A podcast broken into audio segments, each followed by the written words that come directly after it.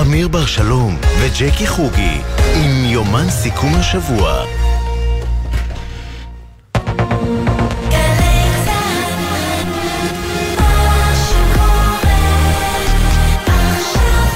שלום לכם, חמש בערב, בגלי צה"ל, בעוד שעתיים, בערך, אמורה נשיאת בית המשפט העליון, השופטת אסתר חיות, להתייחס לראשונה לרפורמה המשפטית של אה, שר המשפטים.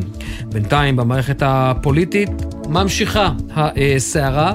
הנה מקבץ קולות, אה, הייתי אומר, שנותן ממש קמצוץ מהוויכוח. דני דנון מהליכוד מול שר המשפטים לשעבר גדעון סער. כשראש הממשלה נתניהו מדבר על החזרת או השבת האיזון בין הרשויות, הוא פשוט משקר. אה, אף פעם לא היה מצב כזה, זה הפרת האיזון בין הרשויות. אלה סמי הרדמה לציבור שלא יבין מה מתרגש עליו. זה לא דבר שפתאום אנחנו ממציאים אותו. מערכת המשפט, אנחנו כן מאמינים, צריכה לעבור רפורמות. אנחנו מרגישים שבית המשפט לקח לו המון סמכויות וכוח בגלל חולשה שלנו, של אנשי הציבור, של הפוליטיקאים.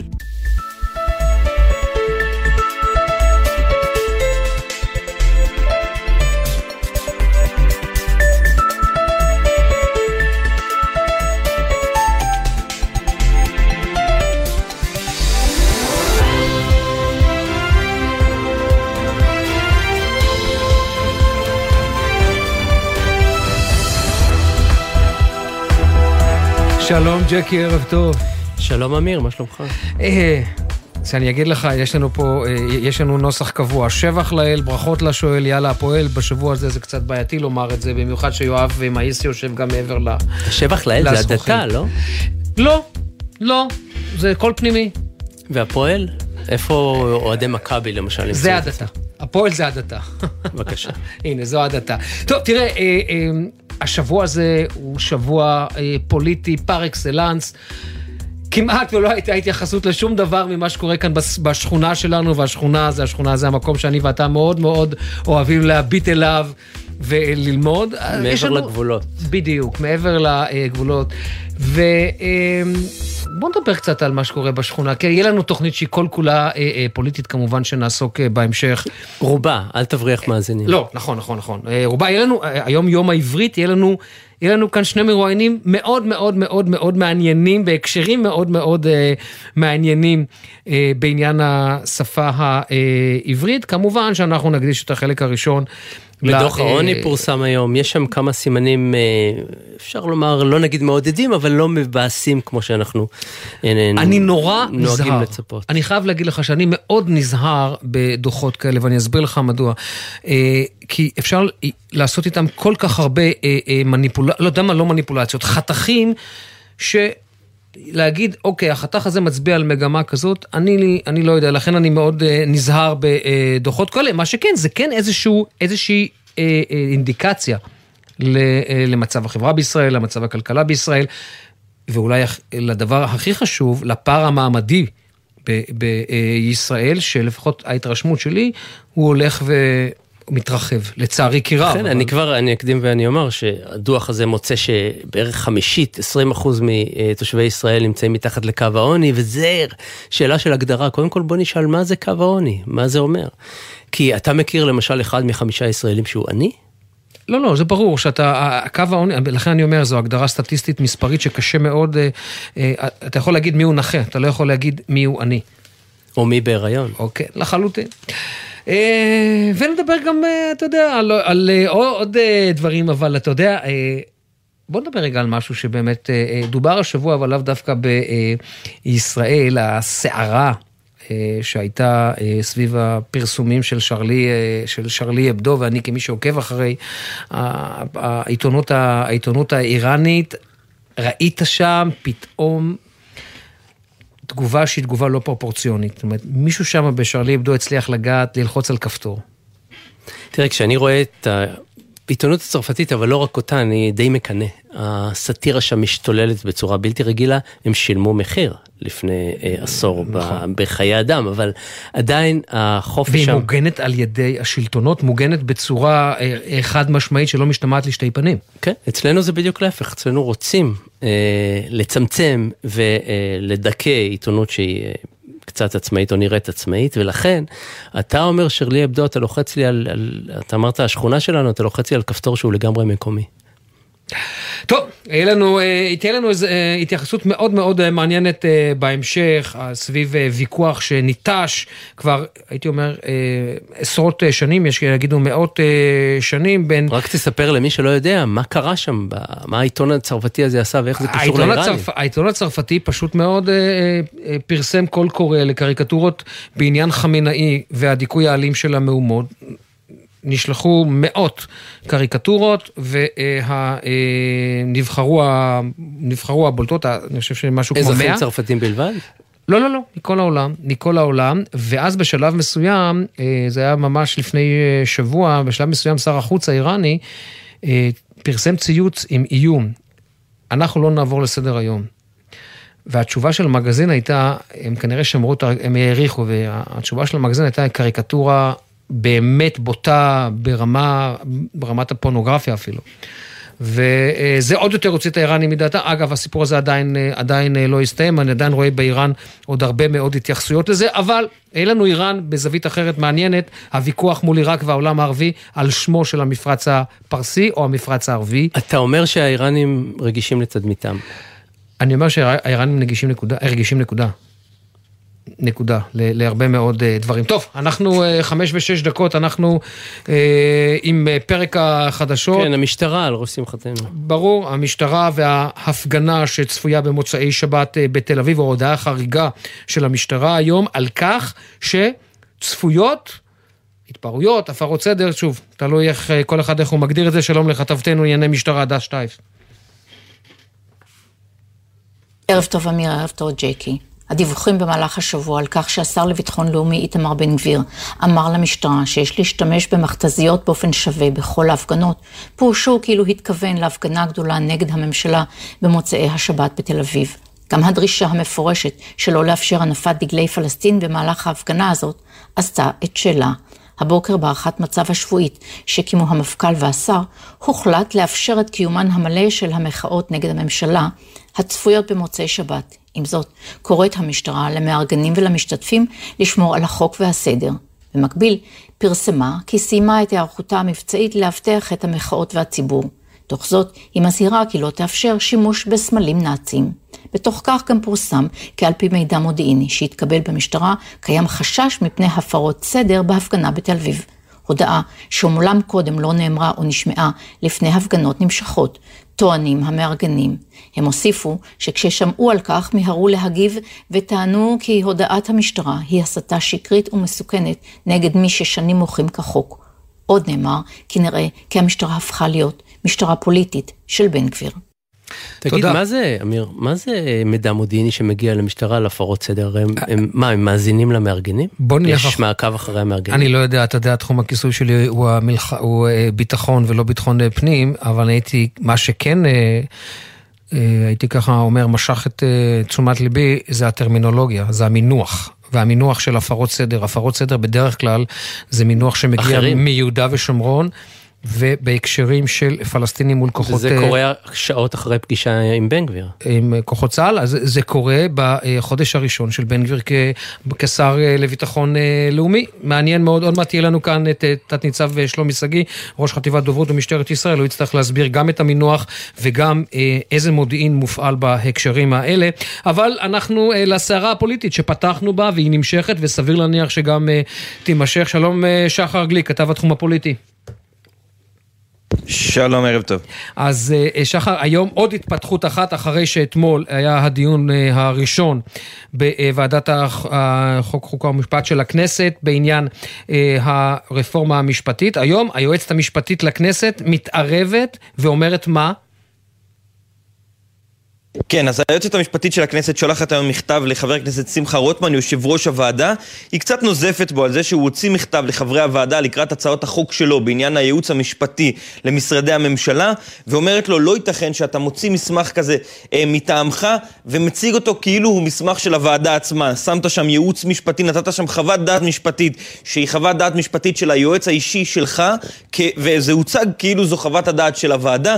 אז היא אומרת לו, אם אתה מציג את זה ככה, תגיש את הצעת החוק הזו. הזו, שתעקר את סמכויות היועצים המשפטיים באופן פרטי, כהצעת חוק פרטית, ואל תגיש אותה כהצעת חוק מטעם ועדת החוקה. רוטמן משיב לה, אומר לה, הגשתי מסמך שונה, שברור שהוא מטעמי ולא, ולא נראה כמו מסמך של הוועדה.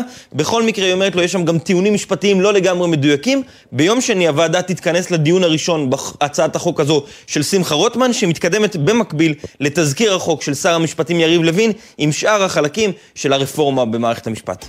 ושחר, הליכוד עושה היום צעד אחד לאחור בנושא מינוי המנכ"לים, מנכ"לים של משרדי ממשלה. נכון מאוד, אז מירי רגב, אה, אחרי שהיא אה, התעקשה ואמרה שלמרות שוועדת המינויים של נציבות שירות המדינה פסלה את המועמד שלה לתפקיד מנכ"ל משרד התחבורה, משה בן זקן, היא כל הזמן אמרה שהיא בכל זאת הולכת למנות אותו. היום בבוקר היא מתקפלת, אומרת, אני אה, חוזרת בי מהדבר הזה, לאחר שהיא נפגשה עם אנשי הייעוץ המשפטי ועם אנשי הנציבות, מחליטה למנות אותו למשנה למנכ"ל, גם באופן זמני ממלא מקום. היא מקווה שבזמן שיעבור, בעוד כמה חודשים, הוא יצבור מספיק ניסיון בשביל שהיא תוכל לבוא שוב לנציבות שירות המדינה ולהגיד, הנה, עכשיו יש לו ניסיון ניהולי מספיק גדול, אני יכולה למנות אותו למנכ"ל, אבל בינתיים הוא יהיה רק ממלא מקום משנה למנכ"ל. ו, אה, ועוד דבר שקורה ממש אה, בשעה האחרונה, אה, השר אופיר אקוניס, אה, אחרי שאתמול אה, סוג של נפסלה המועמדת, המועמדת שלו לתפקיד מנכ"לית, אה, אסנת מארק, הוועדה רמזה לה שהיא לא הולכת לעבור והיא משכה את המועמדות שלה, אז הוא ממנה את גדי אריאלי לתפקיד מנכ"ל המשרד, לו יש קצת יותר ניסיון, הוא אה, היה בין השאר מנכ"ל מכון הייצוא במשך חמש שנים, ולכן סביר שהוא כן יעבור את נציבות שירות המדינה. אז אה, אלו שני המינויים הבעייתיים. יש עוד מינוי אחד שממתינים להחלטת הוועדה ועשוי לעורר בעיות, המינוי של אלעד מלכה למנכ"ל משרד התקשורת. נצטרך לחכות לשבוע הבא לכינוס של הוועדה כדי להבין מה קורה עם המינוי הזה. שחר, למיטב ידיעתך, זו הסיבה שציינת כרגע, היא הסיבה שבגללה אסנת מארק אה, משכה את המינוי שלה? כן, חד משמעית. אתמול אסנת מארק נכנסת לראיון בפני אה, ועדת המינויים, והוועדה הזו, אה, הוועדה, הוועדה בדרך כלל, לפני שהיא נותנת תשובה שלילית, לפני שהיא פוסלת מינוי של בן אדם, היא נותנת לו את האפשרות לרדת בצורה מנומסת מהעץ, למשוך מיוזמתו את, ה, אה, את המינוי שלו. אז לשאר המועמדים שעלו אתמול נתנו תשובה חיובית, לאסנת מארק גרמו להבין שאו שהיא מושכת או שהיא תיפסל, והיא באמת מחליטה למשוך את המינוי שלה. ומה התכונה אצלה שהפריעה להם? מדובר בעניין של הסעיף הניסיוני, זאת אומרת צריך שני, יש שני אה, קריטריונים משמעותיים, אחד זה תואר יש לה, וניסיון ניהולי שהוא צריך להיות מספיק גדול ומספיק רלוונטי למשרד, וזה סעיף קצת נזיל, אה, בגלל זה לא תמיד השר יודע כשהוא מחליט על בן אדם האם הוא יעבור או לא יעבור, כי זה בסוף החלטה של הוועדה, האם הניסיון הניהולי שלה נחשב מספיק רלוונטי, מספיק גדול, במקרה הזה הוועדה מחליטה, בין השאר אחרי גם הרבה ביקורת ציבורית, שהניסיון הניהולי של אסנת מארק לא מספיק גדול ולא מספיק מספיק רלוונטי למשרד. שוב, לא מחליטה את זה בהחלטה רשמית, אלא נותנת לה למשוך את מעמדותה. תודה, שחר. תאר לך, ג'קי, מה זה ברזומה שלך כשיש לך שורה אחת שכתוב נדחה על ידי אה, ועדת מינויי בכירים בשירות המדינה. באמת החלום שלי להיות אה, מנכ"ל של אה, משרד ממשלתי. לא, אני צוחק, אני צוחק. לא, כי אם לא, אתה יודע, יש כמה שמתפנים. טוב, אנחנו ממשיכים. שלום, דורון קדוש, כתבנו לענייני צבא וביטחון. ערב טוב, דורון.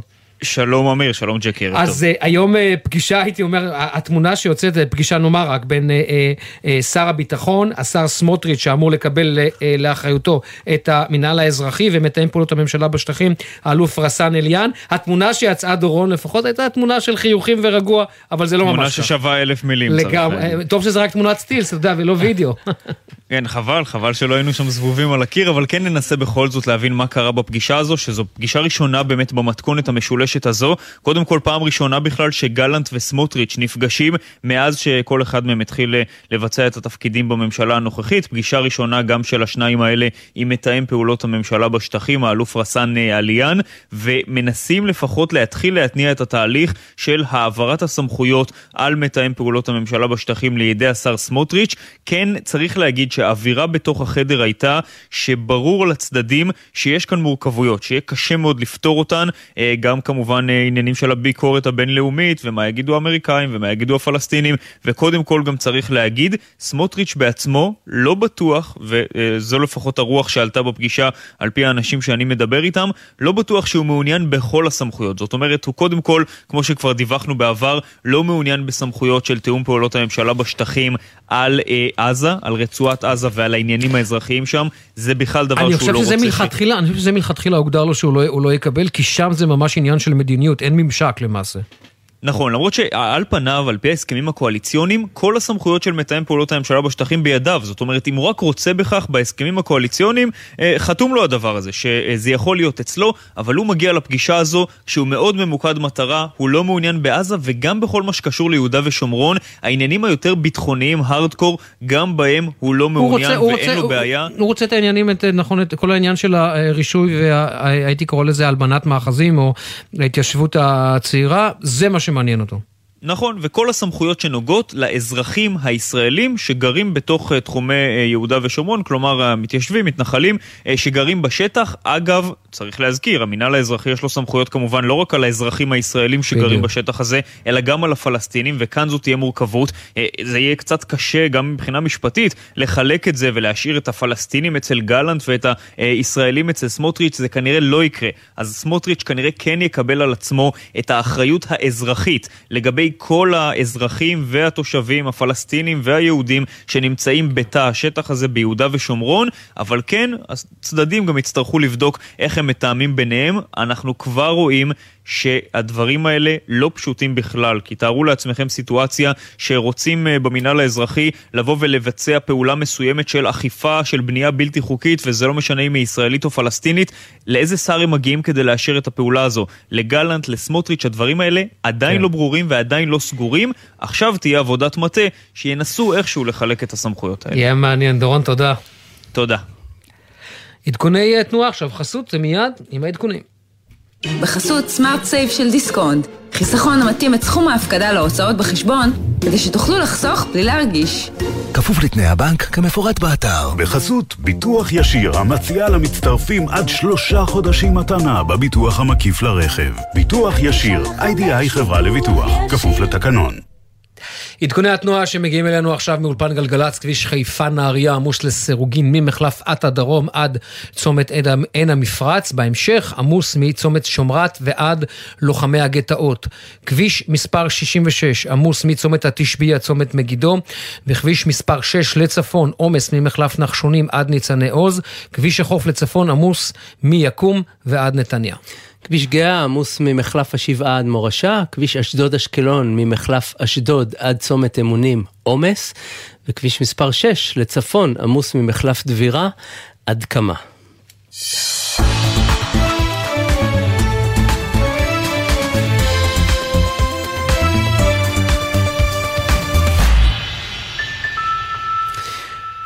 כן, דיברנו, ג'קי, על המודיעין של המשטרה ועל ההודעה החריגה שמעולם לא, אה, אה, לא ראינו, אני לא ראיתי כמותה, ושוב, תודה, אה, אני מסיים. אל תגיד מעולם. אני לא ראיתי כמוה, אני לא ראיתי כמוה, ובטח ובטח לא, הייתי אומר, במינוחים האלה. אז הנה, שחקן חיזוק להפגנה הזאת. כן. אנחנו אומרים שלום לתת ניצב שלומי שגיא, ראש חטיבת דוברות במשטרת ישראל. ערב טוב. אז תת ניצב שגיא, על איזה מודיעין אתם uh, מדברים על, בהפגנה שתיארך בתל אביב? יש לנו מודיעין שהצטבר במהלך השבוע הזה, uh, שמראה על uh, כוונה לעשות פרובוקציות. בשלב מסוים גם יכולים לבוא ולתקוף שוטרים. אבל אני רוצה קודם כל אה, לדבר על ההפגנה עצמה. אבל תת ניצב שגיא, מה זה לתקוף שוטרים? לתקוף שוטרים זה יכול להיות גם בבדיקה של נהג בשכרות, או לצורך העניין בכיוון תנועה כשאין רמזור. לא, לא, לא, לא, אנחנו מדברים על ההפגנה. עכשיו, בואו נדבר על ההפגנה במוצ"ש. ההפגנה במוצ"ש, אנחנו יודעים שעל פי הצפי יגיעו אה, כמות אה, מעל עשרת אלפים איש, אני לא יודע לעמוד אותה. ולכן מחוז תל אביב נערך להפגנה עם בין 750 ל-1,000 שוטרים. אני אומר את זה בהערכה, כי היום בערב יש אישור תוכניות מפכ"ל, ואנחנו אה, נדע את המספרים היותר מדויקים. בראש ובראשונה, המשטרה נערכת לאבטח את המחאה. לאבטח את המחאה, אנחנו עדיין במזרח התיכון, עדיין תחת איומי פח"ע, ובראש ובראשונה אבטחה. השני זה סדר ציבורי. והשלישי כמובן אבטחת התנועה, כי אני מניח שכל הרחובות הסמוכים, רוטשילד, אבן גבירון, אלנבי יהיו סגורים. אה, ולכן זה המשימות שכרגע הגדירו. בנוסף, מי שיפקד על ההפגנה זה ניצב עמיחי אשת, מפקד מחוז תל אביב, שזה כן אה, אה, מראה את הרגישות של המשטרה לאירוע. אה, זה הדמות הבכירה ביותר במחוז תל אביב, שיפקד על האירוע הזה, אה, ואני כבר יודע איך זה יתנהל.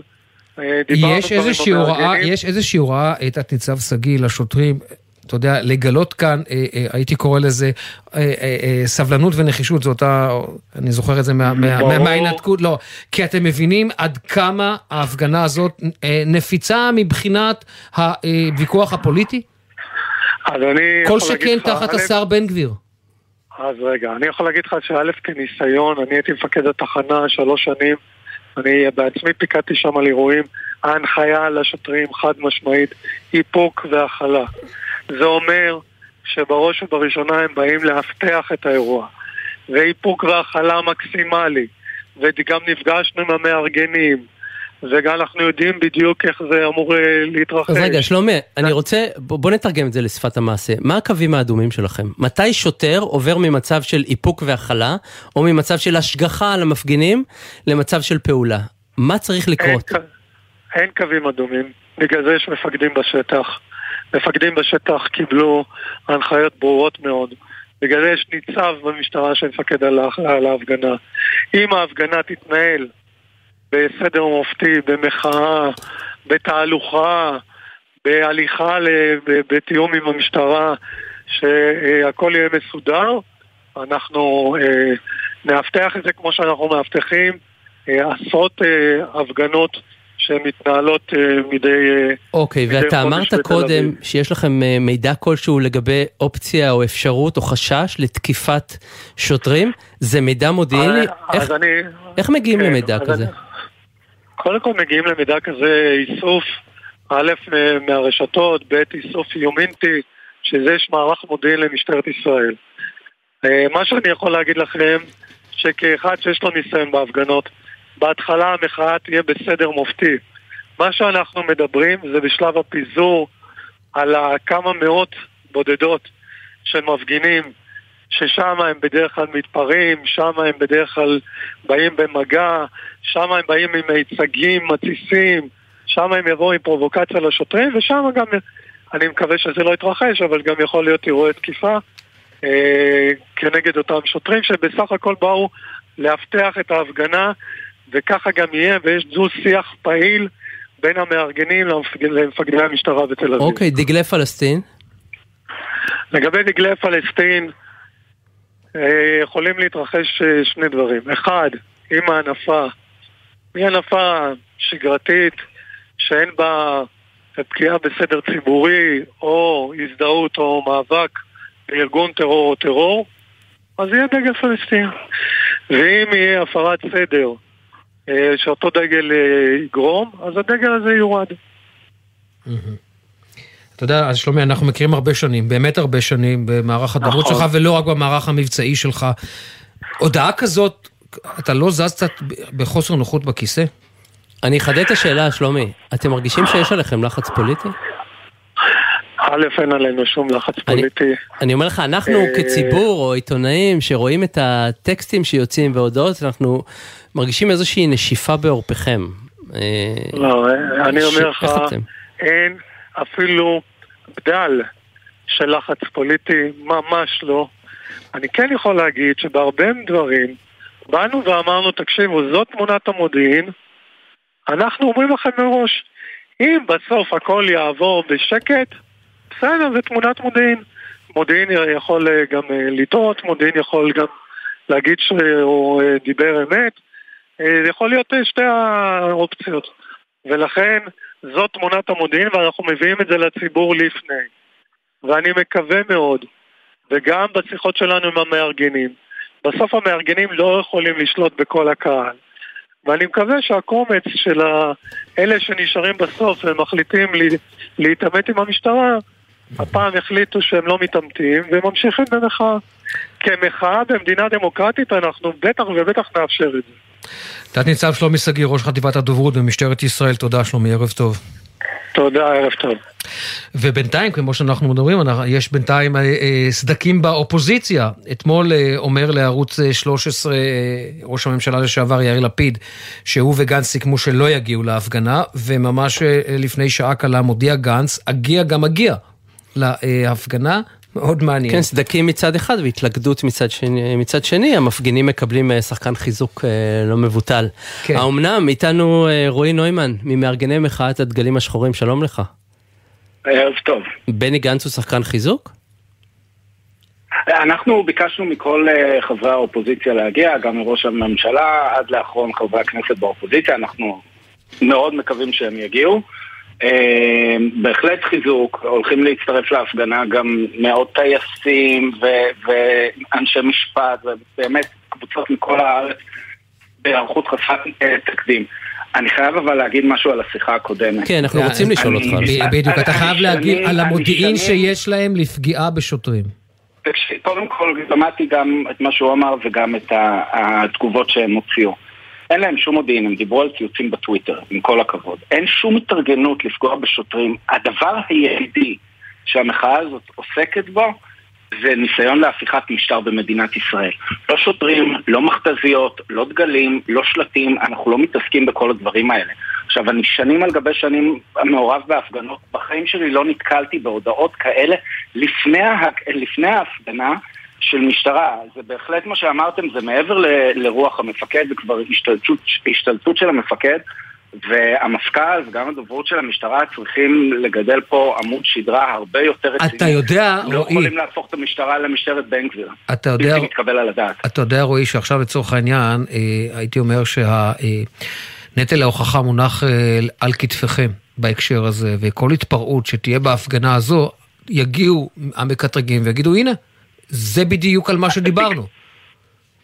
אתה יודע, זה, זה מצחיק, כי רוב העניין הוא תלוי בהתנהלות המשטרה. אם המשטרה תאפשר הפגנה תוססת, הם גם יודעים שאחרי זה הולכות לצאת אה, אה, צעדות, אז הכל יעבור בסדר מופתי. המפגינים, אה, זה לא אנשים ש, שרוצים ללכת ו... אתה יודע, מורות מחו"ל של אה, פגיעה בחנויות ודברים כאלה, זה לא אנחנו, זה לא קשור אלינו. זה דיבור שמיום ראשון בן גביר ונתניהו מנסים להחדיר לתוך המחאה בשביל להפוך אותה למשהו שהאנשים בבית שמאזינים לנו עכשיו ישקלו, כדאי לי לבוא או לא כדאי לי לבוא, כי זה נשמע, אני שומע את השידור, אני אומר לכם, זה נשמע מפחיד. מה פתאום? צאו להפגין, זה עדיין, אני מקווה שהיא תישאר כזאת, מדינה דמוקרטית, זה זכותם של אנשים לצאת ולהפגין. ברור שנשמור על הסדר. אין פה שאלות בכלל. זה, תגיד, זה, ה- זה דיון שהוא פוליטי נטו. רועי, המחאה הזאת היא גם מחאה. היא גם מחאה נגד הכיבוש? אגב, הדיון על אה, דגלים, דגלי פלסטין. הנושא היחידי שהמחאה הזאת עוסקת בו זה הניס- הניסיון להפיכה משטרית שיש במדינת ישראל. אז זה אינטרס. שלכם שלא יונפו הדגלים האלה, כי אחרת מה קורה? אחרת כל המסר אני- או אני כל לא הוויכוח מוסט לא מוסט מהמחאה. שלכם לעניין המדיני. אבל מי שעושה את זה זה נתניהו. את- בשבוע שעבר היו שתי הפגנות רגע, מה- מה- מה זאת. אומרת? מה- מה זה נתניהו? נתניהו מניף את הדגלים? נתניהו מניף אה, שלטים לא, עם, אה, נת- עם סממנים נתניהו- נאציים? נת- תקשיב, אתה מדבר איתי על דגל אחד ושלט אחד של אנשים שאנחנו לא יודעים מי הם הניפו. עוד בזמן ההפגנה נתניהו העלה את הדברים האלה לטוויטר שלו וכל מכונת הרעל שלו הפיצה אותם. זה לא השיח שלנו. אנחנו לא מדברים על, על נאצים ועל פלסטין, זה, זה לא העיסוק של המחאה הזאת. הביאו אתה, אתה לפני כמארגן ההפגנה, רק כאחד ממארגני המחאה, אתה קורא שלא להביא ולא להניף דגלי פלסטין? אני, אני לא הולך לצאת בקריאות כאלה, אני קורא לאנשים להגיע עם דגל ישראל ושלט מהבית שמוחים נגד ההפיכה המשטרית. זה לא מחאה, אתה יודע, במחאה החברתית למה? היה העם לא, דורש אני שואל לך- אני שואל לך דברים. עכשיו שאלה רק למה. למה? אני אחד. מנסה להיכנס לנעליים שלך, רועי, לנעליים שלך. הרי כן. בסופו של דבר דגל פלסטין זה ממנים נאצים פוגע בכם. אז למה אתם לא אומרים את זה? אבל אין לזה קשר אלינו. אתה מבין שהיה בן אדם אחד עם דגל אחד ועוד בן אדם אחד עם שלט אחד וכל המדינה עוסקת בזה במקום לעסוק בזה שמנסים לחסל פה את הרשות השופטת, לבטל את כל שומרי הסף ולשים במקומם מינויים אישיים, לסגור את התאגיד, לסגור את גלי צה"ל, ואתם רוצים לשאול אותי על מישהו אחד. שהניף שלט? או מישהו אחד שבא עם דגל, זה מגוחך. ת, תראו מול מה אנחנו מתעסקים פה, ואני לא רוצה, בזמן שיש לי לדבר עם הציבור, לדבר על הדברים האלה. צריך לדבר על מה שהולכים לעשות פה. המהפכה הזאת הולכת לפגוע בכל זכויות האזרח. אף אחד לא יהיה מוגן, לא נשים שרוצות לשרת בצבא, בצבא, לא להט"בים, לא אף קבוצה שהיא מוגדרת. לשלטון הזה יהיה כוח בלתי מוגבל, כמו בהונגריה, כמו בטורקיה, כמו במדינות אחרות שאנחנו אוקיי. לא רוצים להיות אה, כמוהן. זה סיפור שאף פעם לא היה בנרטיב הישראלי, ומי שאנחנו בסיפור הציוני הוא לא היה קיים, והוא עכשיו מאיים להפוך את מדינת ישראל, עם כמה שזה נשמע הזוי, אה, למדינה עוד שאלה אחת. לא, לא, אתה- עוד שאלה אחת בהק- בהקשר הזה של הפוליטיקאים שלא מצטרפים אליכם. מה אתה, מה יש לך להגיד ליאיר לפיד, אה, עד לא מזמן ראש הממשלה שאמר שהוא לא יגיע? אני קורא לו להגיע ולהשתתף ככל המשתתפים, גם קראנו לו אתמול, אני גם מאמין שהוא בסופו של דבר יגיע. ובהנחה שהוא לא יגיע, מה זה אומר? מה זה אומר? זה אומר שהוא כנראה יבוא בשבוע אחר. אני לא, לא אחראי על הלו"ז של אה, ראש האופוזיציה. אני נראה שאתה שופט אותו קצת לקולה. אה, אני, לא, אני חייב להגיד משהו. הוא גם אמר אתמול שהילדים שלו הולכים להפגיע, להפגין, וכל העשייה שלו הולכת להפגין. הוא שותף שלנו במחאה הזאת, כמו אנשים מימין ומשמאל, זה, זה לא אירוע מפלגתי. הבנתי. טוב, רועי נוימן ממארגני מחאת הדגלים השחורים, תודה רבה לך. תודה רבה, ערב. תודה רועי. ש... בדיוק, חמש ושלושים, אנחנו יוצאים להפסקה קצרצרה, נשוב מיד אחר כך.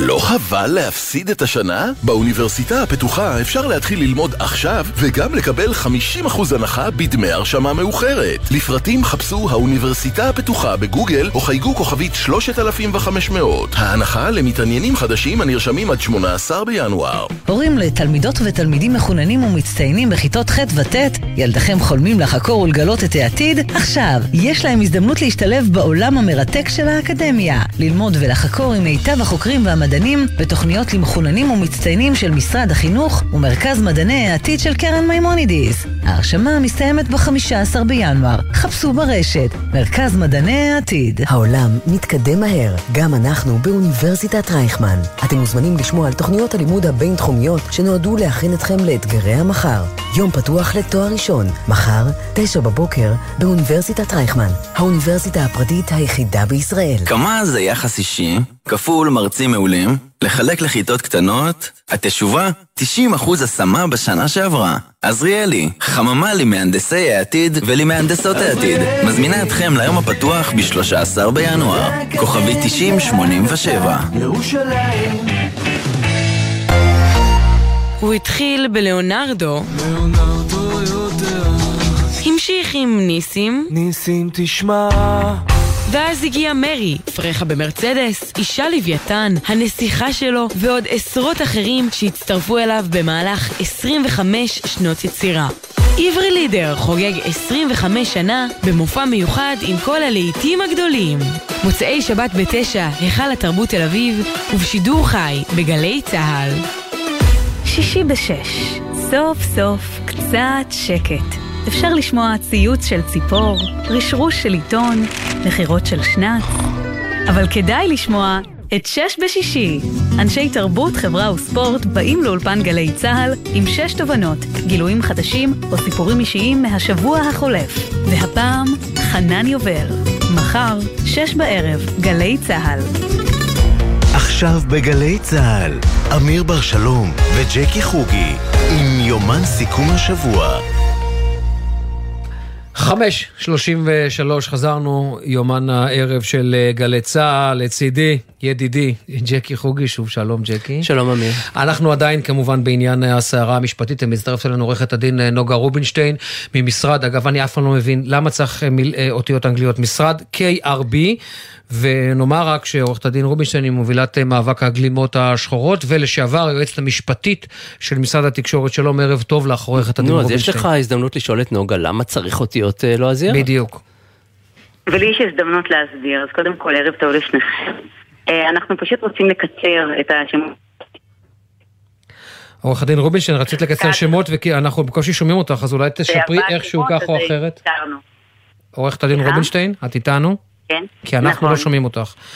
אתם שומעים אותי עכשיו? אנחנו שומעים אותך, אה, כן, ננסה, זה לא הכי טוב. אז אה, התחלת לדבר על ה- על ה-KRB, כן? כן, זה ראשי תיבות של אה, קריספין ורובינשטיין ובלכר וקדוש. אה, קיצרנו לכם. הבנתי. טוב, אפשר לעשות את זה בעברית גם. טוב, אה, עורכת הדין רובינשטיין, את- את היית יועצת אה, משפטית של משרד התקשורת. ספרי לי איך זה נראה מבפנים.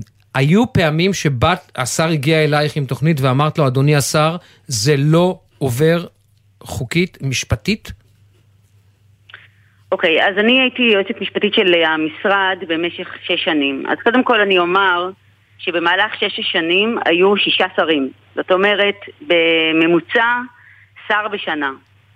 אה, ולכן אה, מדיניות של שרים השתנתה באופן מאוד תדיר.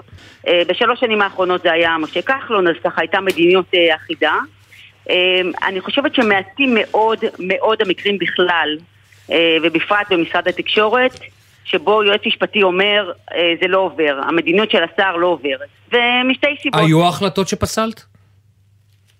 היו החלטות נדירות מאוד. לדעתי, לדעתי פירוק רשות השידור היה בתקופתך, נכון? הפירוק רשת השידור היה אה, לאחר תקופתי, אה, אבל היו החלטות אה, בעיקר בנושא של אה, חופש הביטוי באינטרנט, שהן היו בעייתיות, ולכן הרמתי דגל, אבל בהרמת הדגל אה, המשמעות היא לא שהשר לא יכול לקדם את המדיניות, אלא שהחוק באותה עת לא אפשר לו לקדם את המדיניות. ועל מנת שיוכל לקדם את המדיניות, הוא הולך לכנסת, שהיא הריבון, ככל שהשר מצליח לקדם את החוק שלו בכנסת, היועץ המשפטי לא רואה בזה כל קושי. זאת אומרת, התפקיד של היועץ המשפטי במשרד ממשלתי זה לאפשר לשר לקדם את המדיניות שלו. כאשר המדיניות היא במסגרת החוק הקיים, מה טוב, ככל שלא, הממשלה צריכה לקדם את המדיניות שלה במסגרת חקיקה. אבל נוגה, זאת לא, הבעיה, זאת לא הבעיה של הממשל הנוכחי. הממשל הנוכחי, הבעיה שלו היא לא לאפשר, להפך, הוא טוען כלפי היועצים המשפטיים שהם מונעים מהשר לקדם את המדיניות שלו, או כמו שהם מכנים את זה, למשול. האם יועץ משפטי במשרד ממשלתי יכול להגיד לשר, אדוני, את זה אני לא מעביר? Okay. אוקיי. יועץ משפטי במשרד ממשלתי יכול להגיד לשר מה נמצא בתוך החוק, מה הכנסת התכוונה אליו ומה לא נמצא בתוך החוק ולכן יש צורך בדבר חקיקה. יועצים משפטיים לא עוצרים רפורמות, יועצים משפטיים לא עוצרים חקיקה. אני חושבת שלא בכדי אין דוגמאות ששמעתם מהשרים אה, או מיו"ר ועדת חוקה שמקדם עכשיו אה, בריצת אמוק אה, הצעת חוק על מנת להפוך את הייעוץ המשפטי למשהו אחר לגמרי ממה שקיים, לייעוץ משפטי שהוא לא מקצועי. לא בכדי, מכיוון שזה לא קיים. ואם תסתכל למשל על שר התקשורת שהיה בשנים עברו, משה כחלון, שקידם רפורמות מאוד משמעותיות, למשל הרפורמה בסלולר, בשום שלב אף אחד לא אמר לו, מבחינה משפטית אתה לא יכול לקדם את הרפורמה. לכל היותר, מה שנאמר לו, על מנת לקדם חלקים מסוימים ברפורמה, יש צורך בתיקוני חקיקה. והשר לא התעצל, הלך ותיקן תיקוני חקיקה, ולכן הרפורמה הושלמה. אני חושבת שהטענה שיועצים משפטיים, או כל גורם מקצועי אחר, הם אלה שעוצרים מדיניות ממשלתית, היא תירוץ. מדיניות ממשלתית יכולה להיות מקודמת, לפעמים צריך בשביל זה את הכנסת. בשביל זה העם בחר בכנסת. תרשי לי להיות רק רגע סנגורו של הצד השני. אוקיי? כן. הרי מה שאת אומרת בסופו של דבר, את אומרת, אני סומכת רק על מי שכפוף ליועץ המשפטי לממשלה. בואי נגיד, בואי נזקק את זה. רק מי שכפוף ליועץ המשפטי לממשלה, אני סומכת עליו. כל עורך דין אחר שיובא למשרד, אני לא סומכת עליו. הרי זו השורה התחתונה. אה, לא, אני אומרת דבר שהוא אחר. אני סומכת על אנשי מקצוע שיודעים את המקצוע שלהם. האם, לא. אבל שאלה, האם, לא, הרי מה זאת אומרת, לא מביאים עכשיו מנתח מוח להיות יועץ משפטי, מביאים עורך דין שעבר את מבחני הלשכה. אוקיי, ויודע לפרש חוק. זו דוגמה מצוינת, כי גם מנתח מוח לא יהיה מחר רופא שמנהל חדר לידה. אתה מסכים איתי? אנחנו בעלי מקצוע מסוגים שונים בתוך תחום המשפט. עורך דין פלילי הוא לא עורך דין אזרחי. עורך דין שנמצא בתוך השירות הממשלתי ויודע את המקצועיות ומה זה הליך חקיקה ממשלתי והליך חקיקה בכנסת, הוא לא עורך דין אה, חיצוני. הוא יכול להיות עורך דין חיצוני, עורך דין חיצוני יכול ללמוד ולהיות, אני הייתי בחוץ, מחוץ לממשלה, ואז הגעתי לתוך הממשלה, אפשר ללמוד את הדברים האלה, אבל לא הייתי מטעם מישהו. הייתי מטעם הממשלה, באופן כללי. לא מטעם אה, שר כזה או אחר. דמיינו שכל שנה היה מתחלף יועץ משפטי במשרד התקשורת, מכיוון שבמהלך השנים כל שנה התחלף שר. דמיינו שבכל שנה היועץ המשפטי החדש היה צריך להנחיל תורה שלמה למחלקה המשפטית שמאחוריו. הדבר הזה כלומר, מה, את מדברת שימור ידע ארגוני זו אחת הסכנות? שימור ידע ארגוני זה הדבר הקטן.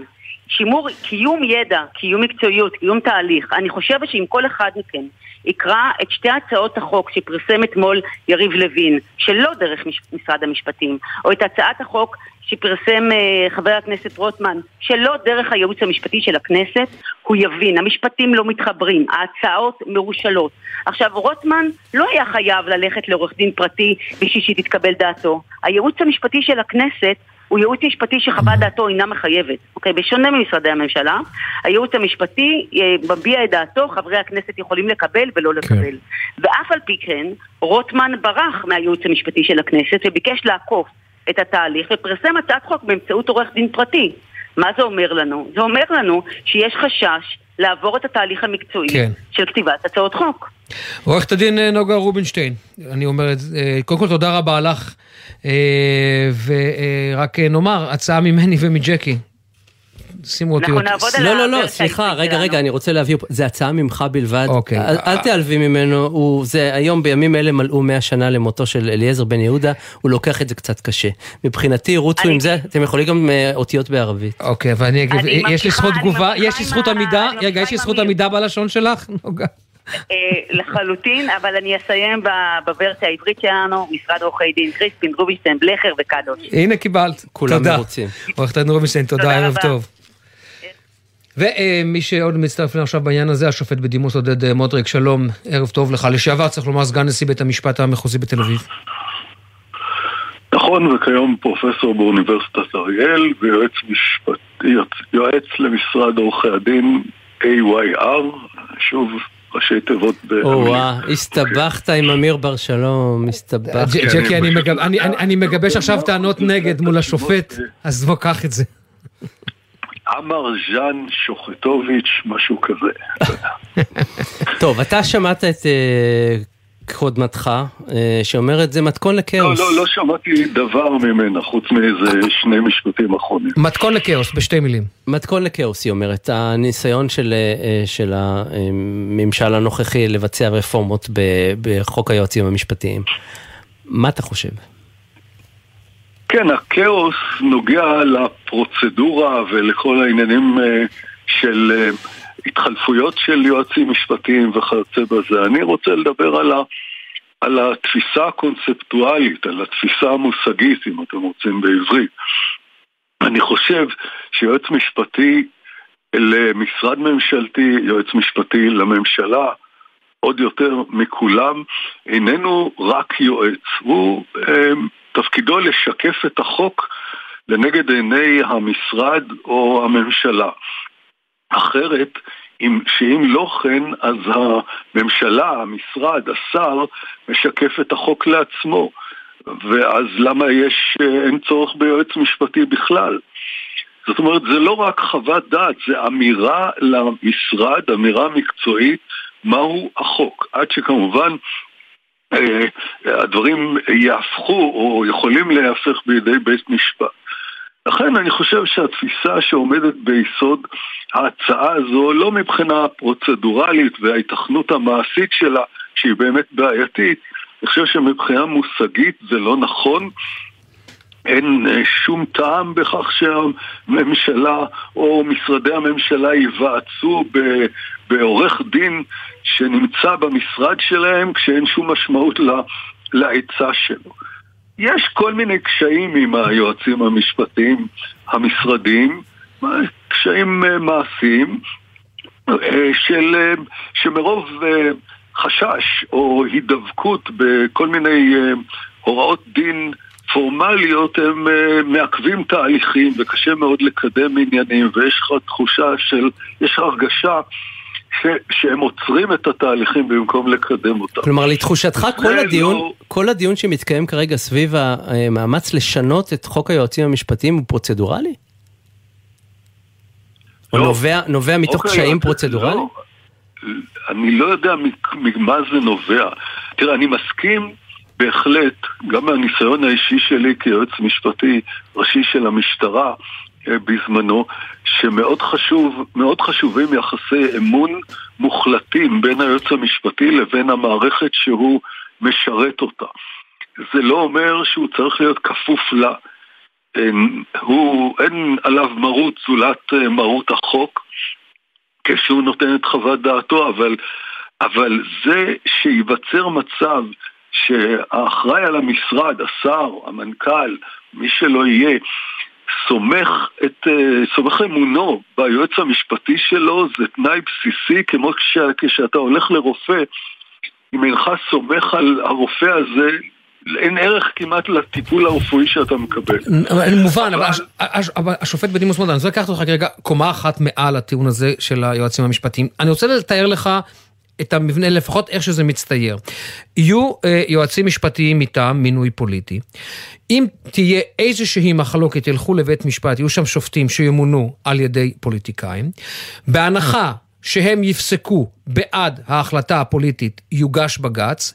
בבג"ץ ישבו שופטים שיכריעו כך או אחרת, אבל תמיד יהיה אפשר להפוך את ההחלטה על ידי פסקת התגברות. כלומר, זה בדיוק כמו אה, לעשות דיון חוקתי בוועדת אה, חוקה, אה, חוקה של הכנסת, כשיש רוב אוטומטי לקואליציה.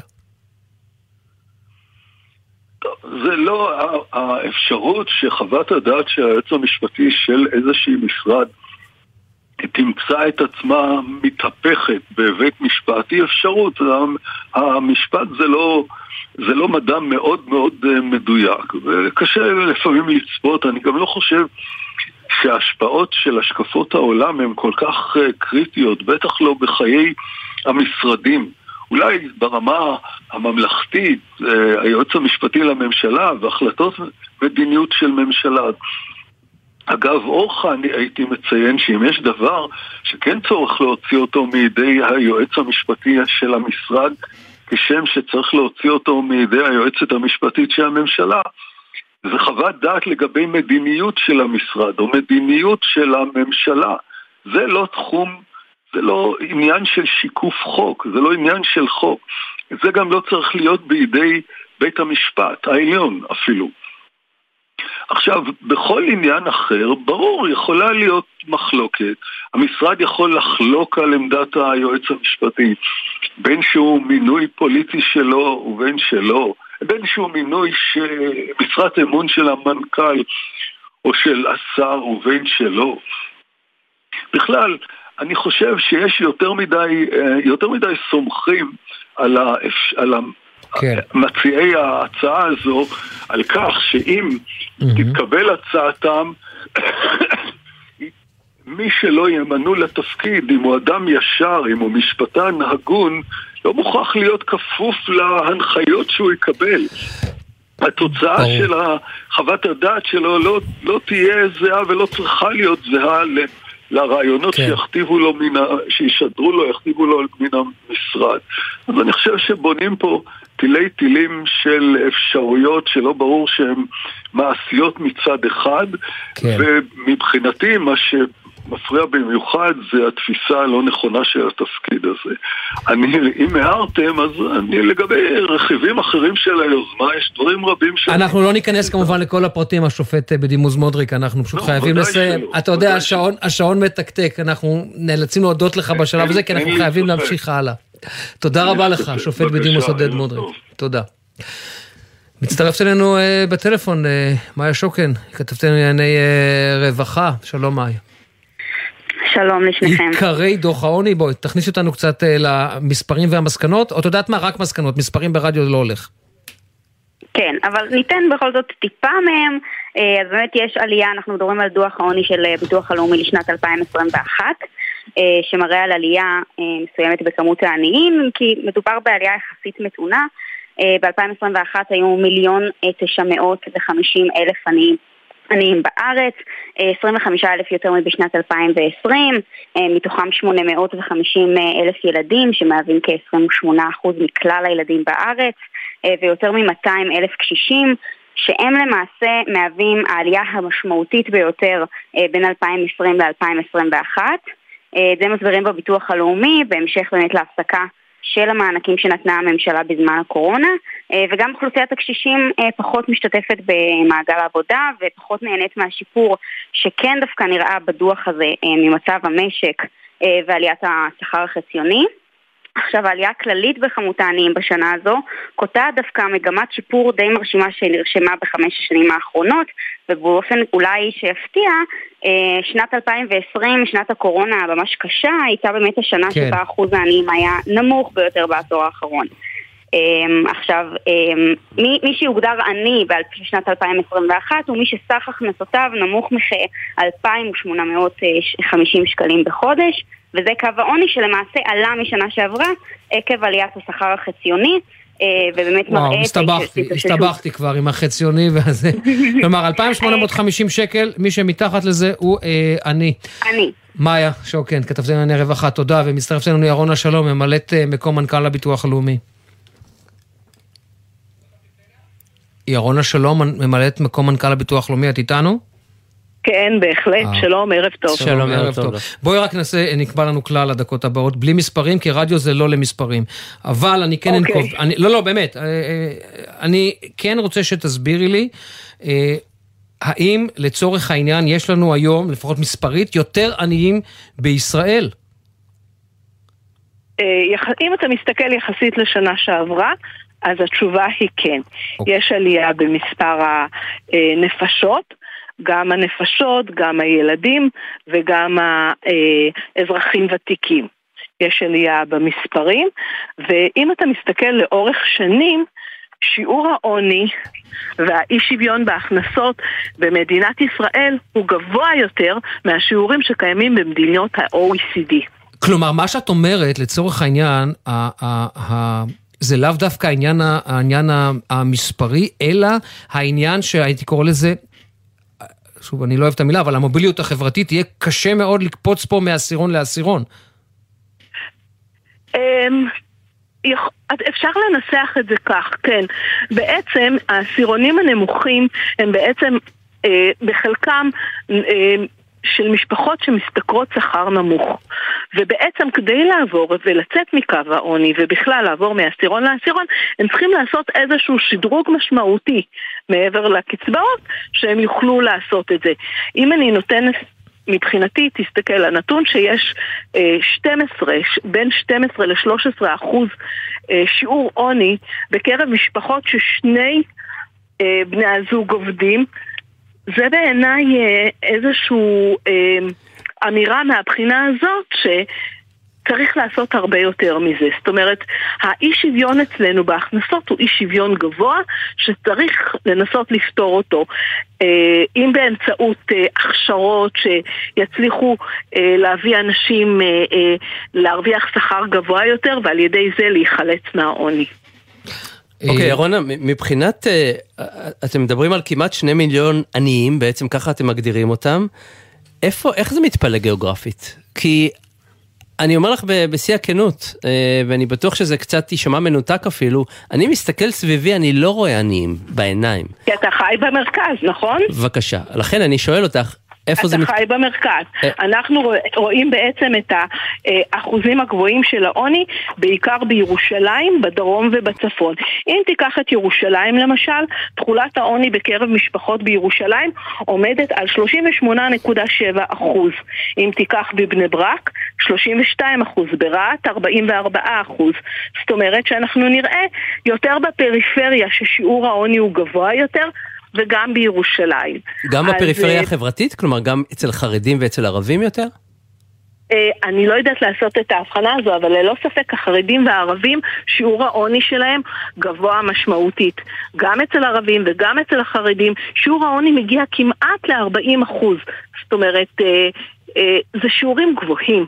זה שיעורים מאוד גבוהים שדורשים התערבות ושדורשים חשיבה. תראה, כל פעם אומרים לנו שקצבאות זה מסוכן כי מי שאתה נותן לו קצבה נשאר בקצבה לאורך, לאורך זמן.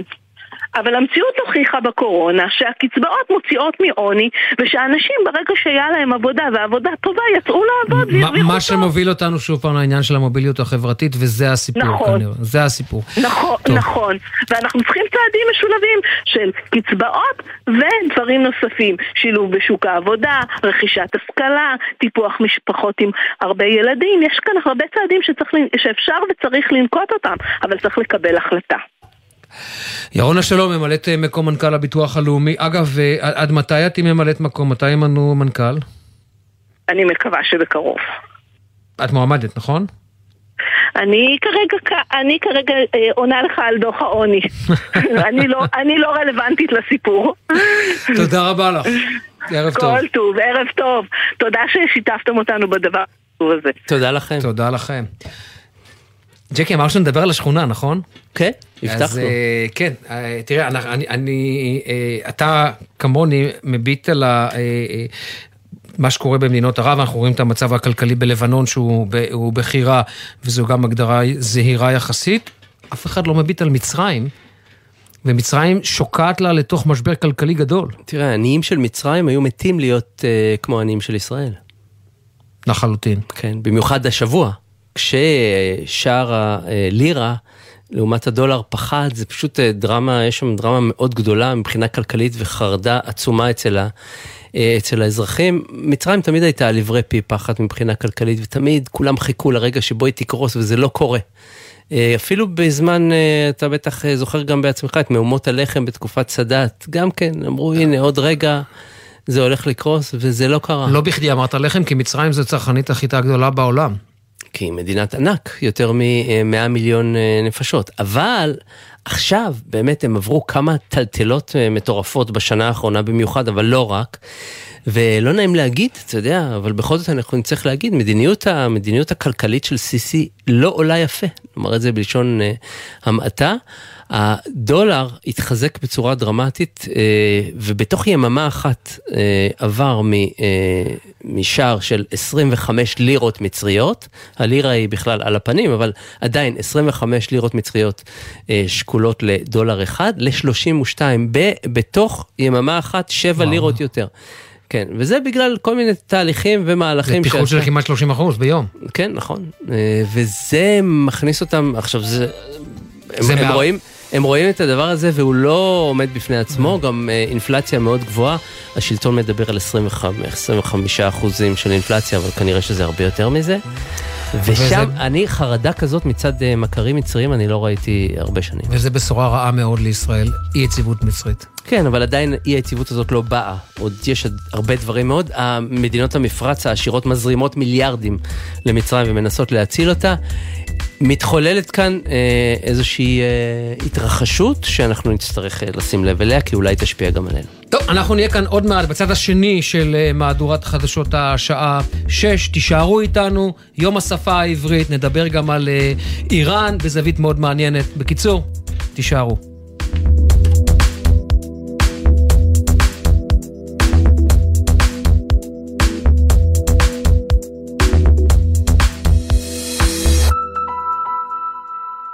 בחסות אייס, המציעה מגוון מוצרי חימום לבית מבית אלקטרו חנן. קונים ב-300 שקלים ומשלמים 250. באתר ובסניפי אייס, כי בית חם מתחיל מחימום. בחסות ביטוח ישיר, המציעה למצטרפים עד שלושה חודשים מתנה בביטוח המקיף לרכב. ביטוח ישיר, איי-די-איי חברה לביטוח, כפוף לתקנון. מה נשמע, נשמע, סוף השבוע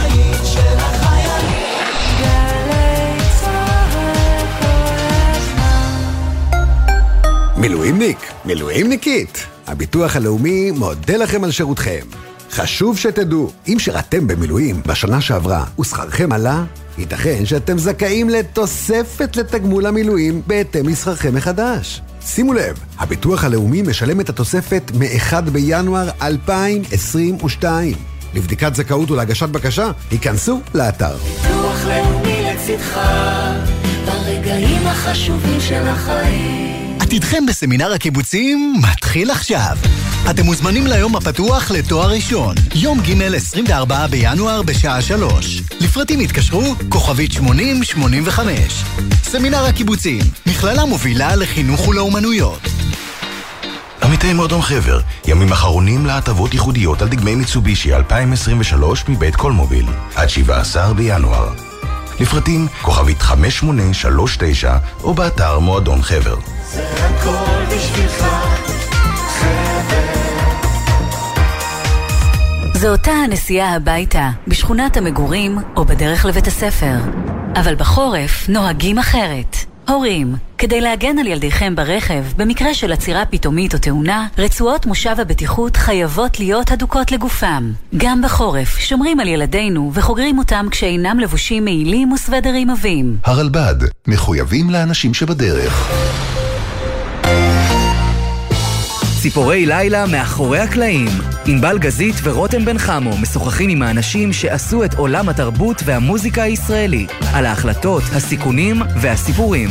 והשבוע, המדבבת והבימאית יפה גבאי. ביום הראשון ששידרו, המערכת בחינוכית התפוצצה מהטלפונים, מה עם אימא שלו? למחרת, חיים יבין הודיע בחדשות שמרקו ימצא את אימא שלו, אל תדאגו, הכל בסדר. מוצאי שבת בחצות, גלי צה"ל.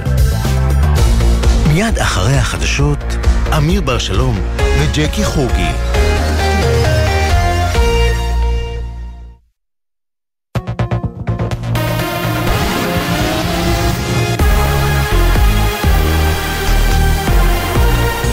צה"ל השעה 6, ערב טוב באולפן אלעזר בן לולו עם מה שקורה עכשיו. הדאגה במשטרה מהפרות סדר בהפגנה הצפויה במוצאי השבת. תת-ניצב שלומי שגיא, ראש חטיבת דוברות במשטרה, מתריע ביומן סיכום השבוע מפני פגיעה בשוטרים. יש לנו מודיעין שהצטבר במהלך השבוע הזה, שמראה על uh, כוונה לעשות uh, פרובוקציות. בשלב מסוים גם יכולים uh, לבוא ולתקוף שוטרים. אם ההפגנה תתנהל בסדר מופתי, במחאה, בתהלוכה, בתיאום עם המשטרה, נאבטח את זה כמו שאנחנו מאבטחים. עשרות הפגנות, אין אפילו בדל של לחץ פוליטי, ממש לא. רועי נוימן, ממארגני מחאת הדגלים השחורים, דחה בפני אמיר בר שלום וג'קי חוגי את הערכות המשטרה ותקף, המפכ"ל לא יכול להפוך את המשטרה למשטרת בן גביר. אין להם שום מודיעין, הם דיברו על ציוצים בטוויטר, עם כל הכבוד. אין שום התארגנות לפגוע בשוטרים, לא שוטרים, לא מכתזיות, לא דגלים, לא שלטים, אנחנו לא מתעסקים בכל הדברים האלה. בתוך כך יושב ראש המחנה הממלכתי בני גנץ הודיע על השתתפותו בהפגנה, מדווח כתבנו שחר גליק. בחשבון הטוויטר כתב יושב ראש המחנה הממלכתי הושטנו יד להידברות, אך לא נוותר וניאבק בכל האמצעים החוקיים. גם יושבת ראש מפלגת העבודה מרב מיכאלי הודיעה הבוקר שתשתתף.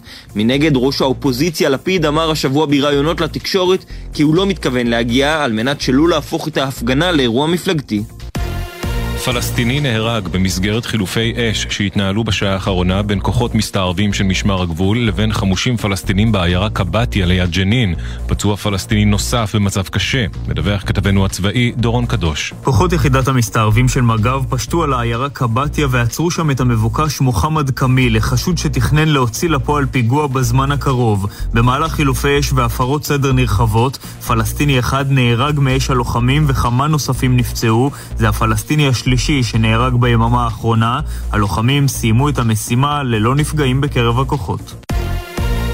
נקבע מותו של האדם שאותר מחוסר הכרה בשטח חקלאי סמוך לקיבוץ העוגן במועצה האזורית עמק חפר, לאחר שככל הנראה נפגע מברק.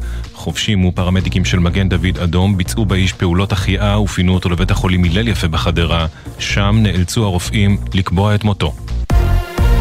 תושב בת ים, בן 38, נאשם כי נקט באלימות קשה נגד אשתו במהלך תקופה ארוכה בעקבות הליך גירושין בין השניים. מדווחת כתבתנו אנה פינס. על פי כתב האישום, במשך חודשים נהג הגבר לתקוף את אשתו. באחד האירועים העיר אותה באמצע הלילה והחל להכותה באגרופים. בהמשך נטל סכין מטבח ואיים עליה כי בכוונתו להרוג אותה. האישה הצליחה לברוח מהחדר ופנתה לשכנתה שהזעיקה עזרה. מעצרו של הנאשם מוארך מעת לעת, והיום הגישה נגדו המשטרה בקשה למעצר עד לתום ההליכים.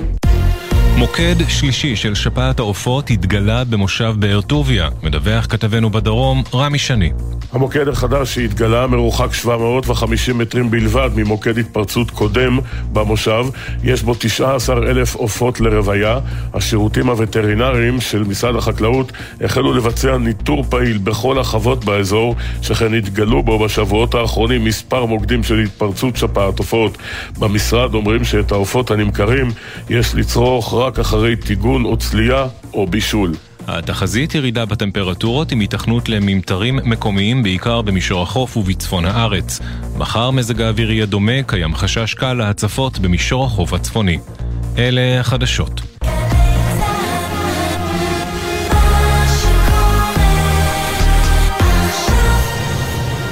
בחסות הפניקס Smart, המעניקה עד 45% הנחה בביטוח המקיף. כוכבית 5432, או חפשו הפניקס Smart בגוגל. כפוף לתקנון המבצע, הפניקס חברה לביטוח בע"מ. בחסות Smart Save של דיסקונט, חיסכון המתאים את סכום ההפקדה להוצאות בחשבון, כדי שתוכלו לחסוך בלי להרגיש. כפוף לתנאי הבנק כמפורט באתר.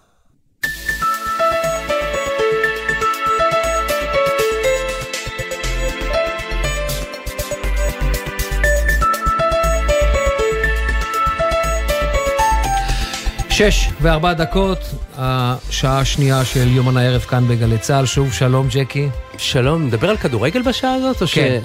שהמונדיאל כבר מאחורינו, לא? אבל תשמע, כדורגל בעיניי זה, אה, הייתי קורא לזה זכוכית מגדלת של חברה. דרך הכדורגל אתה יכול לראות הרבה מאוד תופעות שהן חברתיות, פוליטיות, גיאו-אסטרטגיות, ואני אסביר לך למה אני מתכוון, ואנחנו נעסוק בזה עוד מעט עם הדוקטור, אה, תמר אילם גינדין, שהיא מומחית אה, לאיראן. יש עכשיו אה, בעיראק טורניר כדורגל שנקרא, אני אומר את זה באנגלית כי ככה זה נקרא, Arab Gulf Cup, כלומר, גביע המפרץ הערבי. ראו את זה באיראן, התחילה מחאה חברתית ברשתות החברתיות, בנוסף לכל הבעיות האחרות. על זה שהם מעזים לקרוא לזה המפרץ הערבי. עכשיו, מה קרה? משרד החוץ, ה- אה, אה, בכלל, המשטר האיראני הבין שבעיני הציבור הוא נתפס כמי שלא שומר על המסורת הפרסית. באזור הזה, ולמעשה הוא מתמקד רק בלדכא את המהומות ולהרוג את, ה, את האזרחים. הוא הבין שיש לו כאן סכנה. מה קרה? אחרי יומיים יצאה מחאה של התאחדות הכדורגל האיראנית לפיפ"א. איך יכול להיות שיש כאן עיוות היסטורי, כולל הם צירפו למחאה הזאת מסמכים היסטוריים שמראים שלמפרץ הזה קוראים המפרץ, המפרץ הפרסי ולא המפרץ הערבי. עד כדי כך נלחצו שם במשטר האיראני, ששר החוץ עבדול חיאן רואיין כביכול על ידי סוכנות הידיעות אירנה, שהיא ממשלתית למעשה, ואמר, אנחנו העברנו מחאה חריפה, משרד החוץ, התאחדות הכדורגל, משרד הספורט, כולם בעניין, לא הודענו על זה כי לא חשבנו שצריך להודיע על זה. תאר לך הסיפור הזה, והסיפור הזה ממשיך להיות, הייתי אומר, להעסיק גם את האיראנים, וגם אתה רואה את העולם הסוני, שמגיב לעניין הזה. וזה נורא מעניין נגיד ההיסטוריה. שזה לא פה. ויכוח מהיום, הפרסים קוראים לזה מפרץ פרסי, הערבים קוראים לזה המפרץ הערבי. אגב, אני, אתה בטח שומע הרבה אצלנו, אה, בשיח הפומבי, גם עיתונאים אומרים עדיין מפרץ פרסי, למה? זכר, זכר לשנים שבהן אנחנו היינו ביחסים אה, כן. רשמיים עם איראן, ב- וקראנו לזה כאן מפרץ עד פרסי. 1979. טוב, אנחנו עכשיו לעניינים החדשותיים. לפני שעה קלה מודיעים על אה, אדם שככל הנראה נהרג, מת ממכת אה, ברק בשרון. שלום לירדן דהרי, פרמדיק מד"א, שהיה בשטח. שלום, ערב טוב. אז בוא תאר לנו. קודם כל מה ראיתם. אז בעצם אנחנו מגיעים כאן לשטח חקלאי, אלינו מוציאים את האדון, גבר בערך בשנות ה-40 לחייו, על טרקטורון, כשהוא מחוסר הכרה, אוקיי? קיבלנו אותו אלינו כשהוא מחוסר הכרה, בעצם ללא סימני חיים, עם סימנים של כוויות כתוצאה מהתחשמלות. עכשיו, התחלנו בפעולות החייאה, בצור- בסופם לצור... לצערנו נאלצנו לקבוע את מותו. וצריך להבין שבאזור סופות של, סופות של גשמים וגם ברקים היו באזור, ולכן אנחנו מניחים שזו הייתה הסיבה ל... אתה יכול לומר בצורה קצת יותר מדויקת איפה זה היה? בתוך שטח חקלאי, אה, מעבר לזה, מאיזו בחינה? כאילו זה... מבחינה גיאוגרפית, באיזה יישוב? אנחנו מדברים על אזור השרון. אוקיי, ויש, יש, אתם יכולים לקבוע בוודאות שזה מכת ברק, או שייתכן שזה משהו אחר גם? תראה, לקבוע בוודאות זה כמובן אה, לא, לא, לא, לא ברמתנו, אבל מה שכן, אנחנו רואים סיפור שהוא מאוד מתאים, במזג אוויר שמאוד מתאים, עם סימני פגיעה אופייניים ספציפיים לפגיעה כתוצאה מהתחשמלות. אז קש, קשה לפספס אה, כזאת סיטואציה, זה אומנם מאוד מאוד נדיר, אני, אני עובד ב... אני עובד במד"א כבר מ-2014, מתנדב מ-2010, כלומר 13 שנה, וזה לא משהו שנתקלתי בו באופן אישי אה, בעבר, זו סיטואציה מאוד מאוד מאוד נדירה, ועם זאת היא מאוד מאוד אופיינית, ככה שקשה לפספס את הסיטואציה הזאת. טיפלת פעם בכאלה, בכאלה פציעות? בהתחשמלות, בהתחשמלות כן, בהתחשמלות מברק. כלומר, אתה יודע לזהות, אתה יודע לזהות מיד שמדובר בהתחשמלות. יש, יש את הסימנים הברורים לזה. כן, כן, כן, זה משהו שקשה מאוד מאוד לפספס. כלומר, בעצם כשהגעתם לשטח הוא היה ללא סימני חיים. לצערנו ללא סימני חיים. בכל זאת ניסינו לעשות פעולות החייאה ממושכות, ובסופם נאלצנו לקבוע את מותו. ירדן דהרי, מגן דוד אדום, תודה רבה לך. תודה רבה וערב טוב. ואנחנו ממשיכים בעניין הזה עם הפרופסור יואב יאיר. ערב טוב, יואב. ערב טוב לכם ולמאזינים. דיקן בית הספר לקיימות באוניברסיטת רייכמן וחוקר אטמוספירה וחלל, מתמחה בין השאר בסופות ברקים, בסופות ברקים. ספר לנו מה קרה בעצם, בהנחה שאכן אה, מכת ברק היא סיבת המוות במקרה שלפנינו. כן, אני הסתכלתי על המפות של מערכת לאיתור ברקים שפועלת בישראל, רשת שנקראת ENTLN, רשת שמזהה ברקים גם בתוך עננים וגם כאלה שפוגעים בקרקע, ובאמת ראיתי שבשעה הנתונה בין 2 ל-3 או בין 3 ל-4 היה ריכוז גבוה מאוד של ברקים דרומית לכרמל, אזור עמק חפר עד צפון השרון. אנחנו, אם נדע את שעת המוות המדויקת, אפילו נוכל לזהות את הברק שכנראה אה, גרם אה, לאסון הזה. ובאמת, כמו שהחובש ציין, אירוע מאוד נדיר בישראל, בין היתר כי רובנו בזמן סופות ברקים לא נמצאים בשטח. אני חושב שזאת אה, טעות שאסור לחזור עליה. אם אתם זוכרים, לפני שנתיים אה, נספה בחור אה, מקריית גת נדמה לי, באזור חוף זיקים, ליד אשדוד, גם כן בסופה באוקטובר נדמה לי, ופגע ברק סמוך לסוכת המציל, והזרם עבר דרך הגוף. סיבת המוות אגב מפגיעת ברקים היא איננה אה, דווקא כוויות, אלא אה, דום לב. הזרם העצום של הברק שיכול להגיע במקרים קיצוניים ל-30 עד 40 אלף אמפר, פשוט משתק את פעולת הלב ועוצר אותו, והמוות הוא מיידי. עד כמה לצורך העניין אה, זה נדיר בעולם? אתה יודע, תמיד יש את המשפט, אה, תמיד יש את המשפט האלמותי שברק לא פוגע פעמיים באותו מקום, אלא אם כן קוראים לו אהוד, אבל... אה, לא, לא, זה נכון, ברק פוגע הרבה פעמים באותם מקומות, וברחבי העולם מתים אלפי אנשים כל שנה.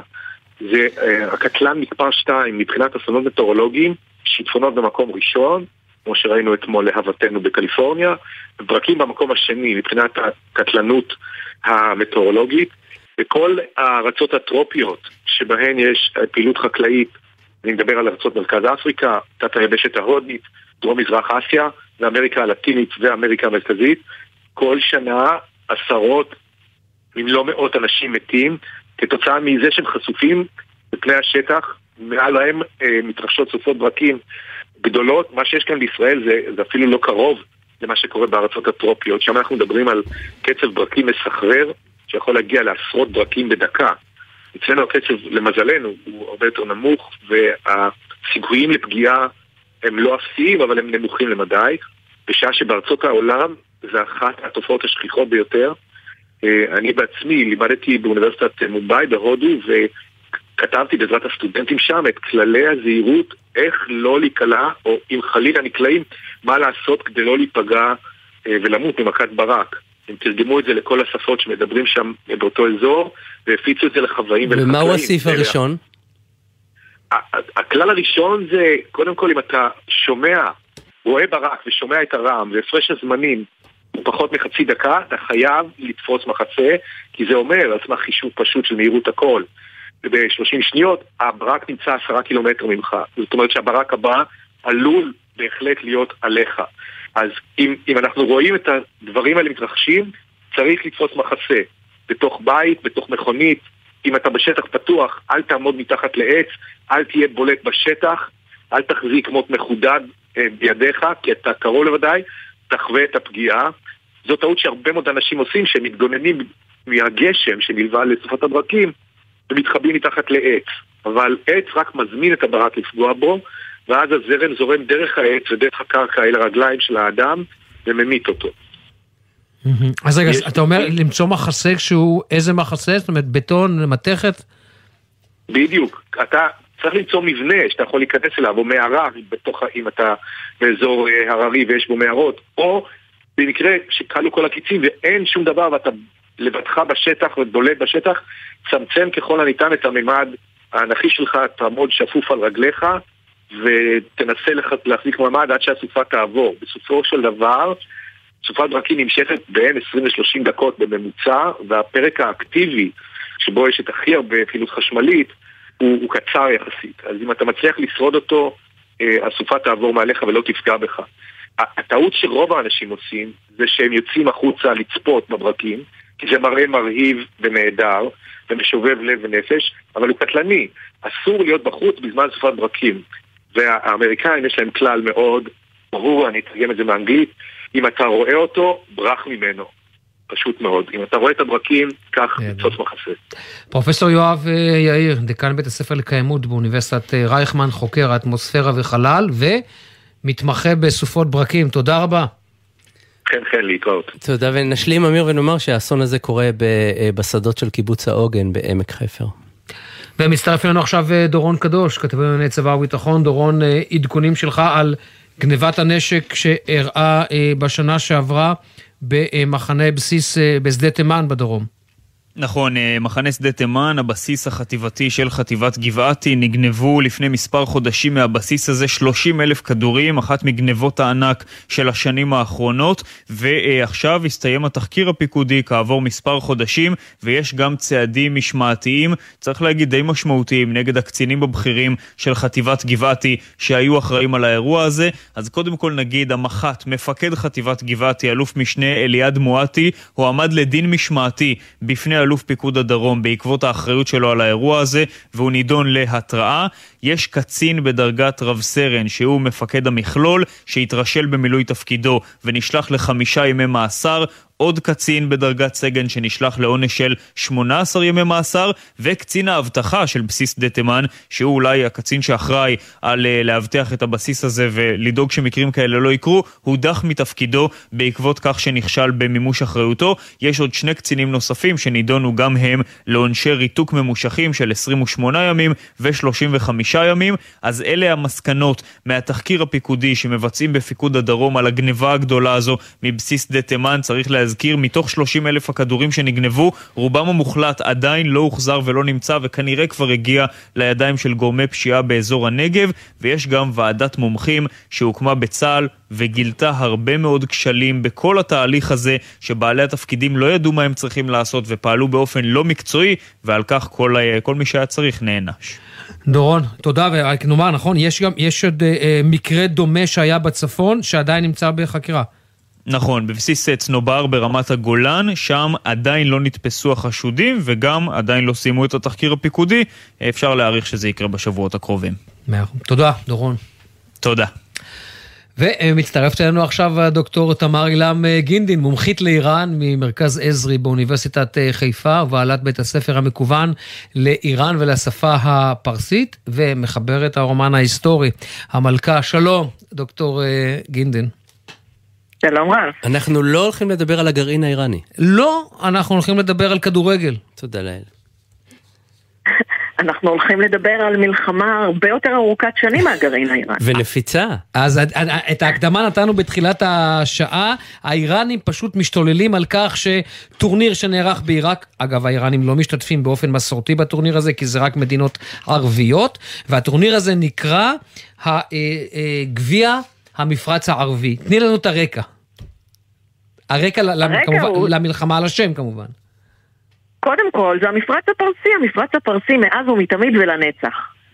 זה, זה נראה שאת נוקטת צד. אני נוקטת את הצד, קודם כל אני נוקטת את הצד של ההיסטוריה, וגם זה ידוע שאני תמיד נוקטת את הצד של האיראנים. אוקיי, אחרי הגילוי הנאות בואו נלך לעניין ההיסטורי. כן. Uh, במקרה גם ההיסטוריה היא לצד האיראנים, כי השם של המפרץ תמיד היה המפרץ הפרסי. דריווש ב-521 לפני הספירה קרא לו הים היוצא מפרסה. כלומר, זה שם שתמיד היה, בכל המפות היה. בשנות החמישים, עם הפן ערביזם של נאסר, אז הערבים התחילו לקרוא למפרץ המפרץ הערבי, אבל גם הערבים עד שנות החמישים של המאה העשרים קראו למפרץ המפרץ הפרסי. אבל זה לא חד משמעי, נכון הדוקטור גינדין? כי אני ראיתי פשוט שבעקבות כמובן האירוע הזה שממשיך להסעיר את איראן ואת העולם הערבי, ראיתי שהיו כאלה שצייצו ואמרו לא. גם אצל אלכסנדר מוקדון, נכון, השתמשו במפרץ הפרסי, אבל לא רק. אני לא קראתי את כל מה שאלכסנדר מוקדון, את כל מה שנשאר משם, אבל ממה שמוכר לי זה, זה תמיד היה בשם המפרץ הפרסי. עכשיו, האיראנים במהפכה האסלאמית, ב-1979, בשיא הייפ של האסלאם, וכולם נורא מתלהבים עדיין מהאסלאם, הציעו, הציעו להם לשנות את השם, בגלל שזה כבר היה כמה שנים, כמה עשרות שנים של מריבות על השם, הציעו להם לשנות את זה למפרץ האסלאמי בתור איזושהי פשרה, הם לא הסכימו. וזה הרפובליקה האסלאמית החדשה ועדיין, שהאידיאולוגיה שלה עדיין בערה בכולם, הם לא הסכימו. עכשיו... אני חייב לשאול אותך בהקשר הזה שאלה שהיא היא, היא, היא אומנם הולכת היסטורית אחורה, אבל היא שאלה מאוד מאוד אקטואלית. ראינו שלצורך העניין, המחאה למעשה לא התחילה רשמית אצל המשטר, היא התחילה מלמטה ברשתות החברתיות, והמשטר כביכול נגרר אליה, כי את מסכימה עם ה... זו הייתה המסקנה שלי, שהוא הבין שהוא נתפס בעיני הציבור כמי שלא מקפיד לשמר את ההיסטוריה העשירה וארוכת השנים של הפרסים באזור הזה, ולכן ראינו פתאום את כל, ה, את המשטר נגרר להודעה ועוד הודעה ועוד הודעה, ולהגיד, לא, לא פרסמנו שמחינו, אבל כן מחינו. זה, זה לא סתם שהוא נתפס כמי שלא משמר את ההיסטוריה הפרסית, עכשיו בואו נקרא, נקרא לזה במדויק ההיסטוריה האיראנית, כי פרסה זה מחוז אחד, פרס של היום, אה, בכל איראן. והמרחב האיראני זה מרחב שהוא הרבה יותר גדול, זה שם ש... שמתועד הרבה יותר, אה, הרבה לפני פרס, אבל אה, המשטר, זה משטר שלפני אה, כמה שנים, אולי כבר עשור, ביטל את, את כל איראן הטרום-אסלאמית מספרי הלימוד, מחק אותה מספרי הלימוד. זה משטר שבמשך כמה שנים האיראנים הלאומנים עלו לקבר כורש ועשו שם הילולות גדולות ב- ביום השנה לפלישת כורש לבבל, והמשטר בשנים האחרונות עושה שם תרגיל צבאי באזור בדיוק בזמן הזה וסוגר את הדרכים. כלומר, לא מאפשר לאנשים אה, לסגוד לכורש, אם אפשר לקרוא לזה ככה. אה, כלומר, זה משטר שבאופן אקטיבי מנסה למחוק את, אה, את איראן שלפני האסלאם. עוד נקודה לא אחת מאוד מעניינת, עוד נקודה אחת, אה, דוקטור גינדין, בהקשר הזה, ראיתי ברשתות החברתיות אצבע מאשימה בעניין אחר למשטר שם, אמרו להם, תראו, אתם משקיעים עשרות או מאות מיליונים בתוך, אה, אה, אה, בשי, אצל השיעים, במיליציות השיעיות בעיראק, ובמבחן הראשון, תראו מה קורה. מי שנכח במשחק הפתיחה של גביע העולם, גביע המפרץ הערבי, היה ראש ממשלת עיראק שהוא, שהוא, שהוא שיעי, והוא השתתף. הוא השתתף בטקס הזה מבלי לומר שום דבר, וזו אחת הטענות שמופנית כלפ, כלפי המשטר מצד הציבור האיראני. הנה, נכשלתם. נכון, וזה מצטרף לעוד טענות שכבר נשמעות הרבה שנים, על זה שמשקיעים משקיעים, uh, בפלסטין, ואז הפלסטינים uh, עולים על הגגות כשסדאם שולח, uh, שולח טילים ומעודדים אותו. והם uh, משקיעים בלבנון והלבנוניות הולכות לחוף עם ביקיני. והם משקיעים בעצם במקומות שהאיראנים אומרים זאת מלחמה שהיא לא שלי. והם משקיעים בה את כספי המיסים שלי ואת כספי הנפט שלי. ו... והמושקעים אה, פעם אחר פעם נתפסים כ... ככפויי טובה, כבעלי ערכים שכופים, ש... שבעצם מנוגדים לערכים שכופים על האזרחים בתוך איראן, כמו למשל לא ללכת עם ביקיני. עוד סיפור אחד אה, מעניין בהקשר הזה, כי יצא לי ממש לקרוא עליו. אתה נכנסים לגוגל, לגוגל מפס, לגוגל מפות, ומופיע שם המפרץ הפרסי, ובסוגריים מתחת המפרץ הערבי. עכשיו, מתברר שב-2012 גוגל החליטה שלא לוקחת חלק בוויכוח הזה והורידה את, ה, את השם. התחיל אה, אה, אה, קמפיין בטוויטר על ידי איראנים ששאלו תחת ההשטג Where is the Persian Gulf? היה, אני, אני, אני זוכרת שאפילו כתבתי על זה טור אה, מהנעשה באיראן בחדר 404 באותו זמן. אה, אנשים אה, פרסמו את הלוגו של אה, גוגל עם הצבעים של יאהו, או להפך, אמרו איך אתם הייתם מרגישים אם היו מעוותים את השם שלכם. כלומר, האיראנים לא מסכימים לאסלאמיק גולף, הם לא מסכימים לזה גולף. זה המפרץ הפרסי מאז ולתמיד ולנצח. ובאחד מקמפייני ההדסטארט שלי לפני המון שנים, אני קיבלתי, אחת התשורות הייתה קופסאות גפרורים מאיראן. שעל אחת מהם מצויר המפרץ הפרסי, וכתוב אה, באנגלית, Persian Gulf is forever. כלומר, זה ממש על כל דבר ובכל מקום. אגב, אני אחוד לכם חידה, איך במסמכים הרשמיים של מדינת ישראל אה, נקרא האזור הזה? המפרץ הפרסי או המפרץ הערבי? פרסי. פרסי, אנחנו בסדר. לא, לא, לא, לא, לא. בימינו אלה, לא לפני 40 וקצת שנה. נו. אז מצאו את הפתרון. המפרץ, נקודה. אל-חלאג'. המפרץ, בעברית. כבר- אז כבר, אז כבר הבנו שזה לא פתרון, כי האיראנים מתעצבנים גם אם מורידים את הפרסי. גם אם מוסיפים את הערבי וגם אם לא. אה, לאיראנים יש בעיות הרבה יותר סבוכות איתנו מאשר הטרמינולוגיה. דוקטור תמר אילם גינדין, תמיד כיף לדבר איתך. תודה, תמר. ערב טוב. תודה תודה רבה. עכשיו אנחנו לפינת הכלכלה, היום אה, הודעה מאוד מעודדת לכל מי שעוקב אחרי ה, אה, גם הבורסות וגם אה, קצב העלאות הריבית. מתברר שקצב האינפלציה בארצות הברית, לפחות על פי הנתונים היום, מתמתן. שלום גיא בן סימון, עורך ראשי של אתר ספונסר. שלום, ערב טוב. אז בוא, תן לנו קודם כל מה ההודעה אה, בארצות הברית שיוצאת לגבי האינפלציה, עד כמה היא מתמתנת? טוב, אז אה, אם אנחנו באמת ניקח את נתוני חודש דצמבר, אז בחודש דצמבר ספציפית המדד הכללי ירד בעשירית האחוז, בשוק ציפו ללא שינוי, אפילו לעלייה קלה, אז בעצם מהזווית הזאת יש לנו אה, ממש אה, מדד אופטימי. אה, מדד הליבה, שזה אומר האינפלציה בנטרול מחירי המזון והאנרגיה, הוא עלה אמנם בשלוש עשיריות האחוז, אבל באמת זה בהתאם לצפי. עכשיו, אם נארוז את הנתונים מבחינת איך נראית הכלכלה בחודשים האחרונים, אז קודם כל אנחנו יכולים להגיד שלחכך ידיים בהנאה ולומר שזאת הירידה החודשית הראשונה והיחידה של המדד בארצות הברית בכל השנה שעברה. אז זה כבר נקודה של אור. אה, אנחנו עכשיו בעצם מסכמים אה, 12 חודשים של אינפלציה, אחורה, של אינפלציה של אה, שישה וחצי אחוזים, זאת אומרת, בסך הכל הנתונים עמדו בצפי, וצריך לציין גם שהקצב השנתי של האינפלציה בארצות הברית הוא יורד בעקביות כבר שישה חודשים. אז אם בחודש יוני היינו בשיא של קצת מעל תשעה אחוזים, אז בעצם עכשיו אנחנו יכולים לומר בבטחה, חבר'ה, יש לנו פה שינוי כיוון של האינפלציה בארצות הברית. אבל עדיין המרחק אה, אה, מרמת היעד שאליו מכוון הבנק המרכזי בארצות הברית של שני אחוזים, יש, יש פה עדיין מרחק, וזה אומר שיכול להיות שאנחנו נמשיך לראות את העלאות ריבית בארצות הברית. או, זו הייתה השאלה, בדיוק. כולם מחכים לראות איך ישפיע הפד, כי למעשה לפד, כל החלטה של הבנק המרכזי האמריקאי יוצרת מעגלי הדף בעולם, כולל בישראל. נכון, נכון, בדיוק, בדיוק. עכשיו, אתה יודע, אנחנו באמת אה, צריכים גם להסתכל רגע מעבר לנתונים ולראות מה בעצם היה אחראי לנתון החיובי הזה.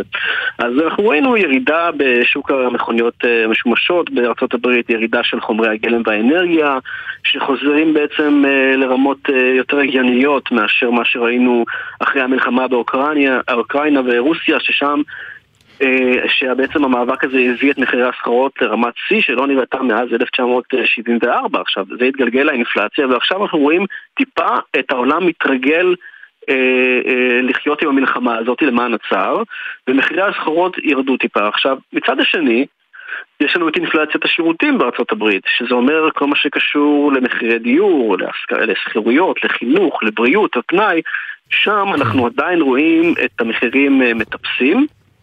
וזה גם קשור לשוק העבודה ולביקושים אה, בשוק בקיצור, האמריקאי. שורה תחתונה, גיא, אה, זה סימן טוב, אבל לא נגיד שהוא אבל מבשר את בוא ירוק. האביב.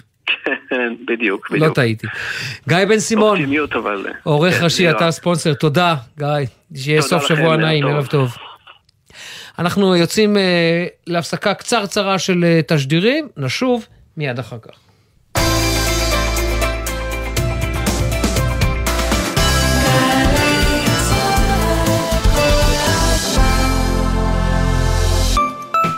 לתלמידות ותלמידים מחוננים ומצטיינים בכיתות ח' וט', ילדיכם חולמים לחקור ולגלות את העתיד? עכשיו, יש להם הזדמנות להשתלב בעולם המרתק של האקדמיה. ללמוד ולחקור עם מיטב החוקרים והמדענים בתוכניות למחוננים ומצטיינים של משרד החינוך ומרכז מדעני העתיד של קרן מימונידיס. ההרשמה מסתיימת ב-15 בינואר. חפשו ברשת, מרכז מדעני העתיד. עמיתי מועדון חבר, ימים אחרונים להטבות ייחודיות על דגמי מיצובישי 2023 מבית קולמוביל, עד 17 בינואר.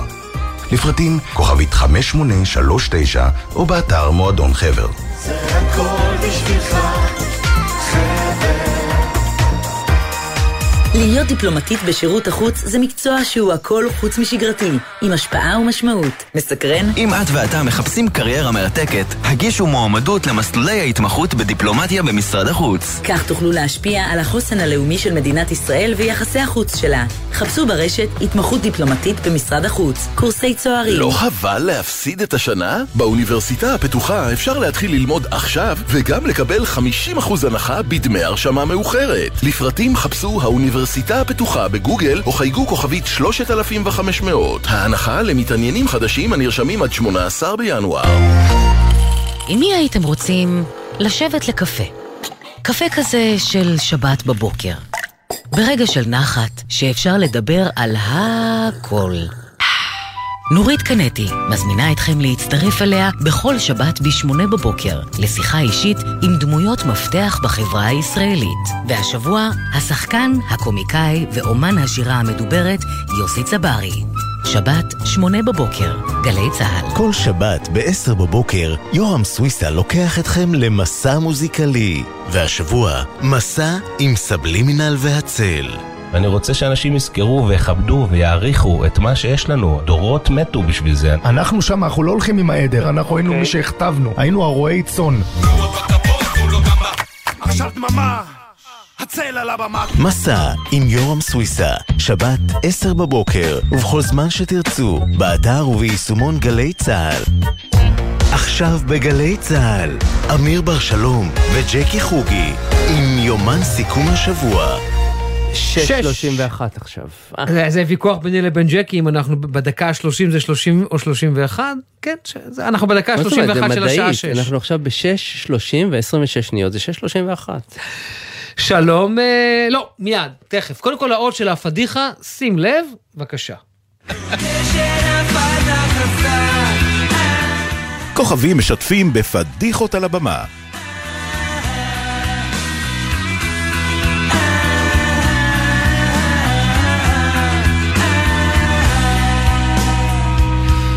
עכשיו אנחנו אומרים שלום לבן בן ברוך, הסטנדאפיסט. ערב טוב. בן בן? בן בן, אתה איתנו? בן בן ברוך, אתה איתנו? אולי צריך להגיד בן בן בן שלוש פעמים ואז הוא יעלה? ישירות, לא? הנה בבקשה, אמרתי. עלית, כן. אתה איתנו? שמעת מההתחלה? למעלה? לא, לא, אני בסדר, הכל טוב. שלום אמיר, שלום ג'קי. שלום וברכה. אז אתה יודע, כשאנחנו מדברים עם סטנדאפיסט על פדיחות, זה נראה לי קצת אוקסימורון, כי בדרך כלל אתה זה שמפדח את מי שיושב מולך, לא הפוך. רגע, איבדתי אותך באוקסימורון, סתם, סתם, אני יודע מה זה. אה, האמת שאני יכול להגיד אה, שאני לא מהז'אנר שמפדח אף אחד מטעמי דת, לשון הרע וכו', אה, ואני משתדל... וואו, זה מעניין. אה, מה, כן, נכווית? לא, לא, יש, לא יש, אבל בן, יש, אני לא מאמין בזה. בן, יש ז'אנר כזה היום אצל הסטנדאפיסטים, לא לפדח. מעין פוליטיקלי קורקט כזה, נכון? חוזרים אחורה. לא, אז אה, כן- כן, אבל אני, זה לא, זה לא, לא משם זה מגיע אצלי. אני פשוט אה, בא ממקום אחר, אני רוצה, אני מכבד את הקהל שלי, הקהל שלי מגיע להופעה, או שאני מגיע אליהם לאירועי ועדי עובדים וכאלה, אז אה, אני מאוד מאוד מכבד את הקהל. כמובן שהכל כמובן ברוח טובה וקלילה, ואם יש משהו מצחיק ולא פוגעני, אני בטח ובטח אגיד. אבל אה, אנשים עדיין מפחדים לשבת שורה ראשונה שלא ירדו עליהם מה שנקרא. אה, אצלי זה לא קורה בכל אופן. טוב, אה, אנחנו פה לדבר על פדיחות, לא, אתה יודע, כללי עשה ואל תעשה. תן לנו, תן לנו, כן. תן לנו את הראשונה, שוט. אה, אוקיי, אה, טוב, קודם כל, אה, היו לא מעט, אתה יודע, קריירה של איזה, בוא נגיד עשור שאני כאילו כבר בהופעות וזה, אז יש אה, הרבה, אני ככה בחרתי איזה שתיים, אה, שתיים, שלוש פדיחות, אה, אה, ב- אה, אני חושב בולטות. תן לנו את הבולטת. והזכורה ביותר אצלך. אה, ככה, אנחנו נסענו להופעה, איזה חברת ביטוח, לא חשוב שמות, במדבר, אה, במקום באמת, שכוח חיל, אני חושב שאיפה שמשה רבנו קיבל את התורה, זה שם היה פחות או יותר. לא, זה היה אה, דרומה, היה- אני בדקתי, זה היה דרומה יותר משם. אה, ממש משהו ממש ממש ממש אה, אה, נידח, ממש קצה העולם שמאלה מה שנקרא, והגענו, הפקה מטורפת של החברת הפקה שמה, אה, החברת ביטוח שילמה המון המון כסף, מלא אנשים, מלא עובדים, אממה, היה רק נשנושים ואוכל וזה, ואני מטעמי קלוריות לא, לא אוכל שטויות ומתוקים וכאלה. אבל לא היה כל כך מה לעשות, אז קצת נשנשתי, קצת בוטנים, קצת זה, והביאו לי ערק. אמרו לי, תשמע, המופע מתעכב בגלל שהאוטובוס של האחרון שצריך עדיין להגיע. קיצור, אנחנו היינו שם איזה שעתיים וחצי, חיכינו לתחילת המופע. אנחנו בלב המדבר, אבן מחכה לנו, אין מה לעשות. ומחכים איזה שעתיים, שעתיים וחצי. אני יושב, שותה כוס ערק, וכל שניה אומרים לי, אתה רוצה עוד משהו? יש עוד ערק? עכשיו, אני יודע שאני שותה כוס ערק, עוד, עוד כוס, הכל טוב. אבל לא כשאני על קיבה ריקה, אין מה לאכול, ויש רק בוטנים ככה טיפה לנשנש. ואני מגיע למצב ש... וואלה, אני מתחיל להרגיש לבסוסים בשיחה עם הבחור שם ששואל אותי שאלות ואני אומר, טוב, יש לי הופעה על הראש, אני בדרך כלל לא שותה לפני הופעה, אבל אני אומר להם, יש משהו לאכול פה?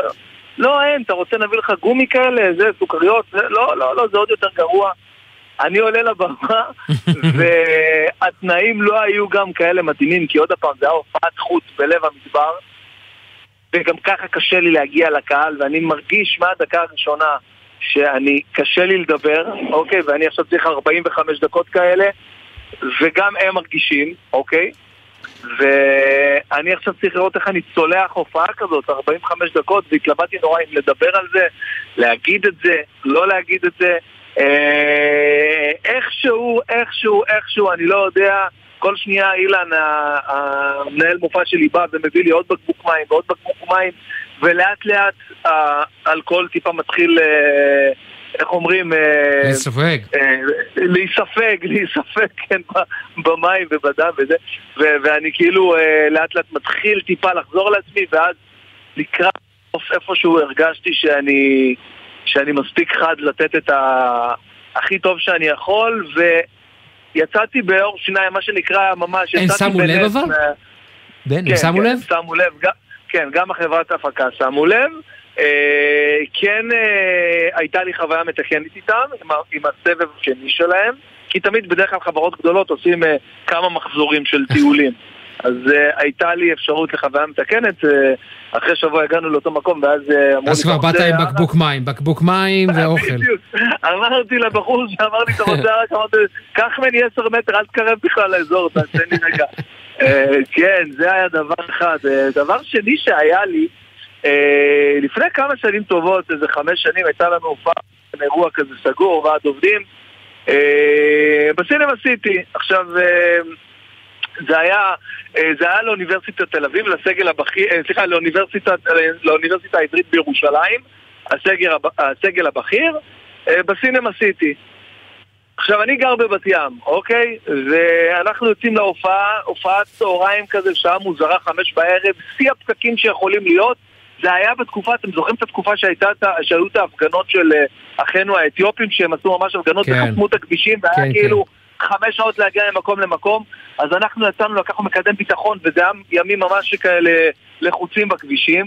אנחנו מגיעים לסינמה סיטי דווקא בזמן, בירושלים, לאוניברסיטה העברית שם להופיע להם, והבן אדם שם מכוון את הבחור שלי ואומר לו, איפה אתה? אני למטה, מחכה לך ליד, אני מרים, מרים יד. ו... אני רואה שלוקח יותר זמן מהרגיל לבן אדם אחד למצוא את, אה, את, אה, את, את משנו, מה שנקרא, ו... וזה לא קורה, ואני אומר לו, מה, מה אתה מסתבך?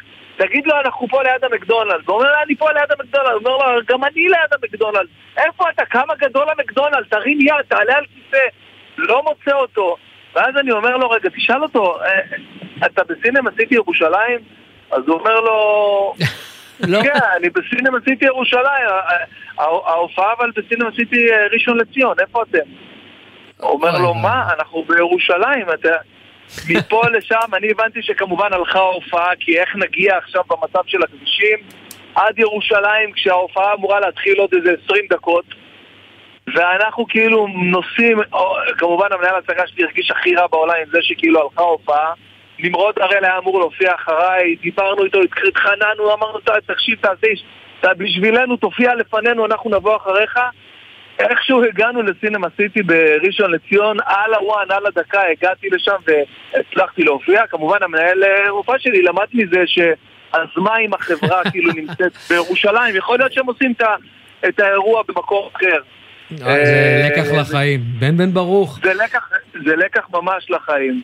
עוד שאלה אה, אחת, אתה צריך רק לומר, אה, אתה הולך להופיע בארבעה במרץ בהיכל נוקיה, היכל אה, נכון, במנור, היכל נו- היכל מנורה, שנמצא בתל אביב, אגב, נמצא אז זהו, בתל בתל לא אביב, בירושלים. רציתי להגיד, תזכור תל אביב. כן, כן, תל אביב. ותזכור ארבעה במרץ. שלא תגיע למשחק של מכבי. ברביעי למרץ מופיע בהיכל מנורה, מופע 360 מושקע ומהמם ומיוחד, ואני מזמין את כולם, ותבואו ויהיה קרנבל חבל. ובלי אלכוהול לפני. וברור, ברור. אה, יש שם פלאפל, אבל שם יש פלאפל ממול, הוא לא רע אגב. נכון, כן, יש- יש עם מה להוריד את זה שם, הכל טוב. בן בן ברוך, תודה, בהצלחה, אחלה תודה סופש. חברים, תודה. טוב, אנחנו... אתה יודע, אני שמעתי השבוע מישהו אומר שתייה חריפה. כמה שנים לא שמעת את הביטוי הזה, שתייה חריפה? כן, אלכוהול, הם אומרים אלכוהול. אם אנחנו מדברים כבר על מילים ועל סמנטיקה, אנחנו אה, יום השפה העברית, ואנחנו עכשיו רוצים להגיד שלום לדוקטור רוביק רוזנטל, סופר וחוקר השפה העברית, אתר הזירה הלשונית. שלום, רוביק.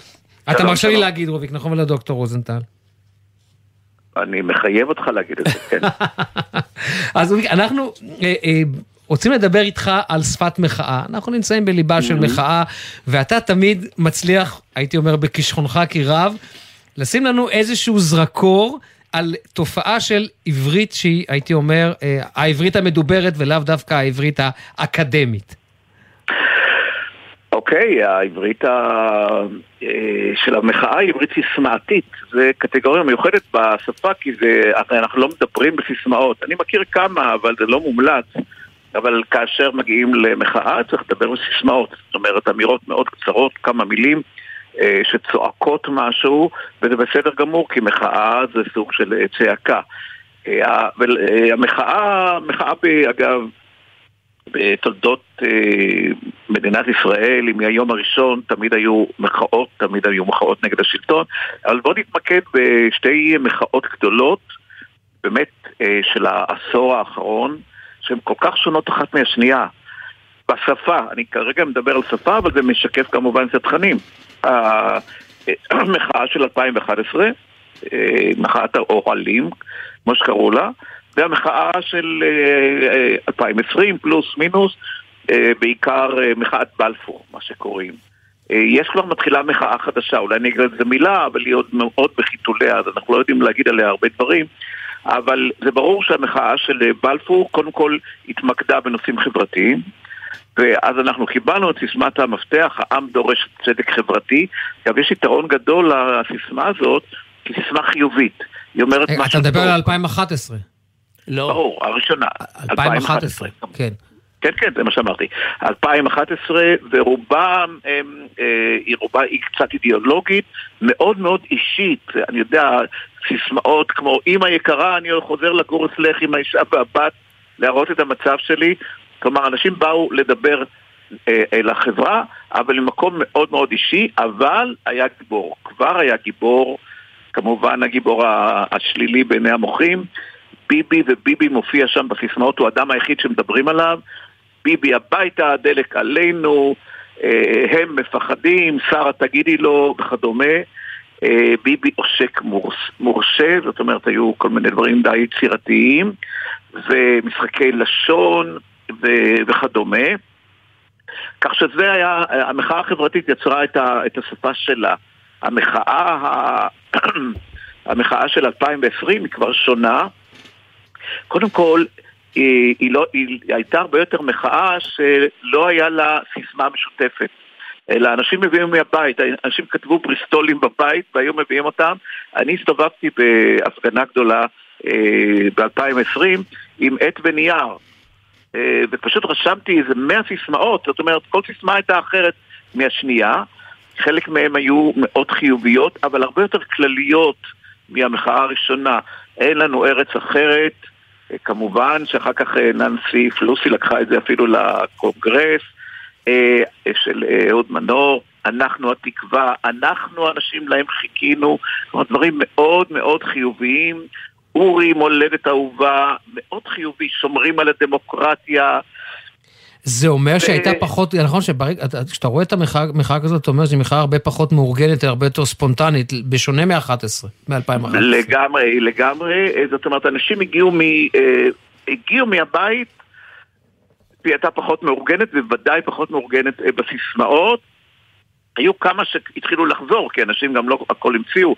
אה, מנותקים נמאסתם, כמו מושחתים נמאסתם, שגם היא הופיעה, אה, והרבה מאוד דברים שקשורים למצב הכלכלי. הייתה אחת שכן חזרה, צריך להודות, אחת הקבועות, וגם היא לא חדשה, זאת אומרת, לקחו אותה ממחאות קודמות, וזה היה הון, שלטון, עולם תחתון, ואת זה היו צועקים. למה היא הייתה כל כך טובה?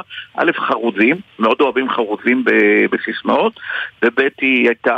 אה, קצבית. קצבית מאוד, מאוד קצבית, אה, עצמאות ללא שחיתות וכדומה. אבל גם כאן חוזר את אותו הנמסיס הגדול, מי? כמובן ביבי.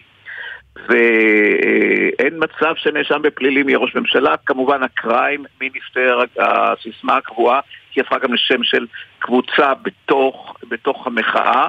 אה, שימו לב אה, למשחק המילים האנגלי, איכשהו, באנגלית, איך שהוא עובד, או משחקי מילים כמו נבצרות ולא התבצרות וכדומה. אבל אה, ה- אולי הסיס, הסיסמאות הכי חזקות, והם החלו אה, להופיע מאוד חזק, היו, וכולם נגד ביבי, נגד אדם אחד, זאת אומרת, ממש אה, מחאה שממוקדת.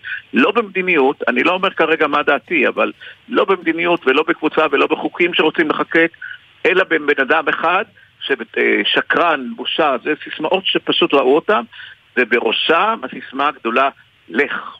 עכשיו, ללך הזה היה עוצמה אדירה, עכשיו צריך להבין שהשפה העברית מלאה ביטויי לך, שהם כולם סוג של גידוף או קללה.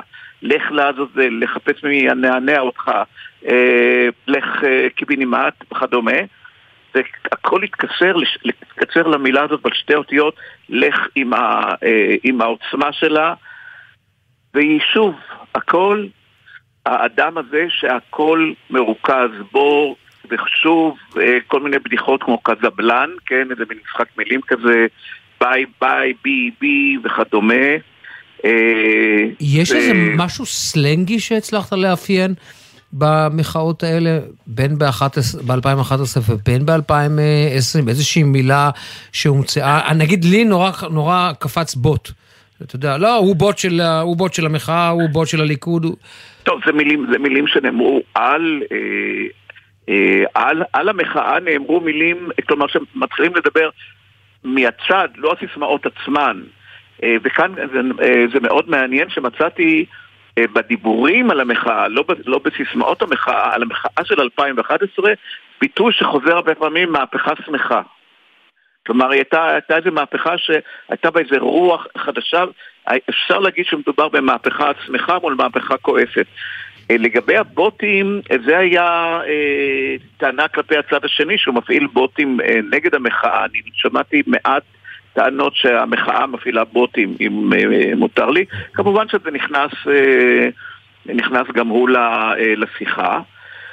ואין לנו ארץ אחרת חודר שוב ושוב ושוב. אה, לזה נכנסה המחאה שאותה אני מתעב, אבל זו העמדה האישית שלי נגד, ה, נגד הקורונה. זאת אומרת, הם פתאום התחברו לזה, אבל אה, אני מקווה שהמחאה המטורפת הזאת אה, נמוגה. אה, עכשיו בואו נדבר קצת על המחאה שלה, על הסיפור של הימים האחרונים. וכאן יש אה, עליית מדרגה. עכשיו, היא, היא לא, והיא מופיעה בשני עניינים. קודם כל, בצורה שאנשים מדברים, מעלים מדרגה. מצד, זה מיד יתבטא באמירות של צביקה פוגל, בוגד, צריך להוציא לה... בוגד, המילה הזאת בוגד. אגב, המילה בוגד כמחאה, זה כן הייתה מאוד בסיסמאות מחאה, מחאה שלא דיברנו עליה, המחאה נגד ממשלת השינוי, כמו שקראו לה. ובה נאמרו דברים קשים ביותר, והמילה בוגד כלפי בנט חזרה שוב ושוב ושוב. המילה בוגד זו מילה איומה ונוראה. והיא, כי זה לא סתם פשע, זה פשע נגד המדינה, שכמובן שבוגדים צריך להוציא להורג, ואנחנו אה, שמענו את זה מפי אה, חבר כנסת חדש. אה, מהצד השני מאוד מאוד נכנס הסיפור הזה של ההשוואות שחוזר. קודם כל, יש השוואה שחוזרת שכל מי שמשמיע אותה, גם אם הוא חושב ככה, צריך להבין שזו ירייה ברגל וזה השוואה לשואה ולמשטר הנאצי. תירגעו, זאת אומרת, אולי אתם חושבים כן. ככה, אני, אני כרגע לא אומר דעתי, אבל אה, אה, אריק כרמון, מה קרה לך? זאת אומרת, אתה לא מבין שאתה פוגע בעניין, לגמרי. אתה נותן נשק לצד השני לגמרי, וזה גם לא נכון, כן. זה לא הסיפור, כל ההשוואות האלה מגוחכות, אבל יש השוואות בכלל לא מגוחכות. להונגריה ולפולין, וארדואן כבר כאן, זה חוזר שוב ושוב, והמילה שחוזרת, ולא שמעתי אותה כמעט חוץ ממשוגעי הקורונה, אה, זה המילה דיקטטורה. זה חוזר שוב ושוב, הפיכה משטרית, מול, הרפ... מול המילה רפורמה יש מהפכה, כן, שימו לב, זה הדיקטטורה. רוביק, אנחנו, אנחנו היא חייבים... חוזרת שוב ושוב. אנחנו פשוט חייבים לעצור כאן, אני מבטיח שאנחנו נשוב ונדבר בהמשך. אה, יש לנו עוד זמן? יש לנו, מסמנים אני מעבר אשמח אם הזכוכית. תשאלו משהו. אז רוביק, אני רוצה לשאול אותך, אני. אני שומע בקשב רב את, אה, את הדברים שאתה אומר, אני רוצה לשאול אותך אם לאורך השנים אתה מוצא מאפיינים מאוד ספציפיים אצל אה, מחנה אחד לעומת מחנה שני. אה, בטרמינולוגיה. שלום, ג'קי. שלום וברכה.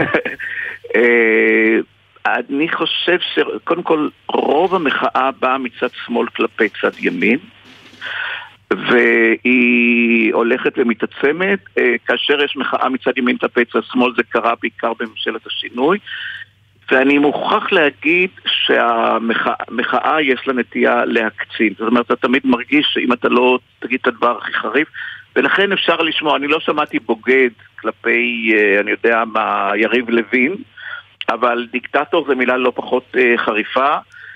זאת אומרת, אני חושב שאי אפשר להגיד שהשמאל פה הוא כמו שטוענים כלפיו שהוא עדין נפש והוא הוא רך ברגע שמגיעים למחאה ואני מסתובב, אני גר, אה, אני, אני בימי שבת בערב מהמרפסת שלי שומע את ההפגנות, אני גר שם והיא מאוד מאוד אה, רמת קול, היא מאוד, והמילים שנאמרות הן מאוד מאוד קשות והן הולכות ויהיו יותר ויותר קשות. אה, גם בלי לקחת את, אה, את המשטר הנאצי. רוביק, אז אני לא חושב שיש הבדלים גדולים, יש הבדלים בזה ש... אתה נותן פה ציון, כן. אתה נותן ציון לשמאל שבהפגנות הוא טוב.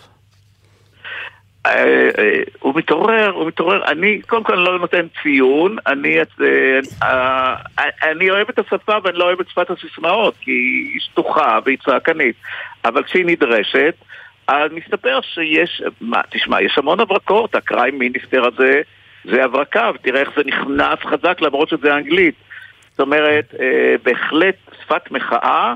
היא מביאה אנשים, אה, מביאה עוצמות חדשות, כן. מכיוון שהשמאל באמת הוא אה, נחשב קצת רך מבחינה פוליטית, ואולי זה פגע בו גם ב- אה, בתקופה האחרונה, אה, כשמגיעים עכשיו למחאה, כשהוא מתחיל לכעוס ממש, בוא נאמר, שמאל כועס וימין כועס, מאוד דומים אחד לשני. דוקטור רוביק רוזנטל, אנחנו נסיים בזה, תודה רבה לך. תודה, תודה רוביק. תודה לכם, שלום. ומקשיבה רונית גדיש, ראש המזכירות המדעית של האקדמיה ללשון עברית, ראש או ראשת? ראשת. אני ראשת המזכירות המדעית, אבל מי שרוצה להיות ראש, או מי שרוצה להיות ראש, כבודה במקומה מונח. ואת אה, מדברת... וש- אה, ושאלה יהיו הצרות שלנו. אוקיי, אז אה, לשם מה אנחנו מתכנסים בעצם? בגלל גלידה, נכון? אה, בין היתר, היום אה, אנחנו חוגגים את יום העברית, משתדלים לחגוג. הקדשנו אותו השנה לאליעזר בן יהודה, שמלאו מאה שנה למותו לפני חודש וחצי בערך. וביקשנו מן הציבור לבחור מתשע מילים שחידש בן יהודה, מתוך הרבה יותר מילים כמובן, את, המיל, את החידוש האהוב, והגלידה המתוקה אה, ניצחה. הייתי אומר, זה נשמע כאילו למגינת ליבך. לא, ההפך מתוקה, אה, מילה מבריקה, ויפה מאוד שהיא ניצחה. רק נאמר למען ההגינות, האפשרויות האחרות היו, אני יודעת מה, חיידק, אה, רכבת, אה, כרובית, אופניים. אופניים, מה- מטריה. איזו מילה אמרת אחרי כרובית? מטריה, מט- אה, אמרתי, תאב דאי. מה זה? שזה אה, סקרן, תאב דעה, כאילו, אה, תאב ידיעה. תאב ידע. מישהו תאב הצביע. מישהו הצביע למילה הזאת מבין ה... שמונה אחוזים. באמת. טוב שלא שאלתם את הסבכת שבטה, נכון? זה משהו שקשור לגז. סבכת אה, אבל שבטה. זה לא, אני לא חושבת שזה חידוש של בן יהודה. אה, אוקיי. שבחה זה מילה בעברית, שפיטה זה מילה בעברית, אז אה, הכל בסדר, שום חידוש אין בזה. רונית, את אמרת בשיחה מקדימה עם, אה, אה, עם ההפקה שלנו שהעברית מאוימת בימים אלה ולכן חשוב בין השאר לעשות כל מיני פעולות או פעילויות כאלה. לא קרה, לא קרה משהו מיוחד היום, כן? בעיקרון, מה שצריך לשים לב, שיש לנו פה תופעה של שפה מאוד אה, מיוחדת, שהייתה שפה שלא השתמשו בה בשימוש כללי, היא הפכה לשפה, ירדה מן האולימפוס של אה, הכתיבה והתפילה וההקשר של הקודש לשימוש יומיומי בכל תחומי החיים. היום הדבר שצריך קצת להטריד אותנו הוא שיש אנגלית שהיא השפה הבינלאומית ואנחנו צריכים לשים לב שאנחנו לא נוותר על העברית בתחומי המדע למשל, באוניברסיטאות. רונית, אנחנו. יכולנו להמשיך לדבר על זה עוד המון, באמת, אה, אה, אבל השעון אה, מבחינתנו אומר את דברו. שעון אגב זה גם חידוש של בן יהודה. כן. גם בעין- לא וגם באלף. גם בעברית. גם בעין וגם באלף. לא, באלף זה מהתנ"ך. אגב, גם אנפילאות זה גם שלו? הנפילאות אני חושבת שזה מלשון חז"ל. המילה המילה, אהובה. זה מילה יוונית כזאת, אה, אה, כן, מילה חמודה. אה, כמו מחבת. רונית אבל- גדיש, אבל אם טעיתי, טעיתי. ראשת מחבת ה- זה מהתנ"ך. נמחל, אנחנו נמחל לך. רונית גדיש, ראשת המזכירות המדעית של האקדמיה ללשון עברית, תודה רבה לך. תודה. ועכשיו אנחנו לפינת ההמלצות שלנו, אבי סינגולדה. היי לכולם, כאן אבי סינגולדה. אה, ביקשו ממני להמליץ על משהו לא שגרתי לסוף שבוע, דברים שאני אוהב לעשות, שלא יודעים עליי. אם אין הופעה ביום שישי בצהריים, אז אני כבר מתחיל בבוקר, אני פשוט נועל כפכפים, שזה לא רגיל אצלי. כאילו, ואומר, "אה, אוקיי, עכשיו בואו ניתן למוח אה, לצאת לחופשי. אז מה אני אוהב? וזה לא שגרתי, אני אוהב לראות מכוניות. נוסע לראות מכוניות חדשות בכל מיני סוכנויות, שזה מוזר. הייתם מצפים שאני אלך לראות סוכנויות אה, גיטרות, אבל זה גם אני עושה, אבל אני אוהב מאוד מכוניות, זה לא יודעים עליי. עכשיו, מה אני ממליץ לסוף שבוע לאנשים אחרים? חוץ מזה, גם אני אוכל, אם למשל מזמינים אותך לחמין בשבת בצהריים, אז תלך. ואני מוזמן בדרך כלל בשבת לדולי, משפחה מדהימה שמזמינים אותנו לחמין וזה כיף לאכול אצלנו. אז אני ממליץ לכם ככה, בוויקנד. תצאו מהקובייה, תלבשו כפכפים, תלכו לראות הופעת צהריים, או, או זה- תלכו לראות איזה הצגות, או תלכו לאכול חמין בשבת בצהריים. תנו לנפש ולבטן ליהנות מהשישי שבת הזאת. וזה מה שאני ממליץ. אז נתראה בהופעות, סינגולדה, ביי ביי. טוב, זו הייתה ההמלצה של אבי סינגולדה, ג'קי. היה לעונג, לעונג, השעון מתקתק גם עלינו, תודה. שעתיים סגרנו. רועי ולד ערך את המשדר הזה, יואב מאיסי ונמרוד פפרני היו איתו בהפקה, על הביצוע הטכני בן שני ודניאל שבתאי. בפיקוח הטכני ליווה אותנו אילן גביש, עורך הדיגיטל הוא יוסי ריס, ומיד אחרינו העתיד עכשיו עם דרור גלוברמן. תודה רבה, אמיר בר שלום. תודה, סוף שבוע נעים. אמן. להתראות. האהבה שלי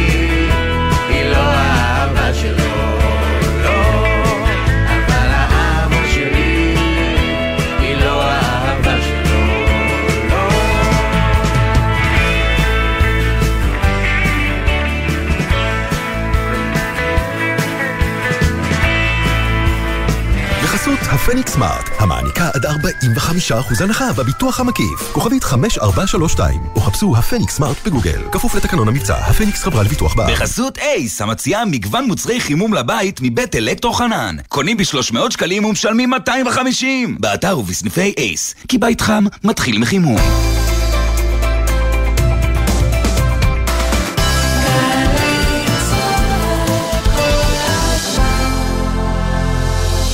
מילואימניק, מילואימניקית, הביטוח הלאומי מודה לכם על שירותכם.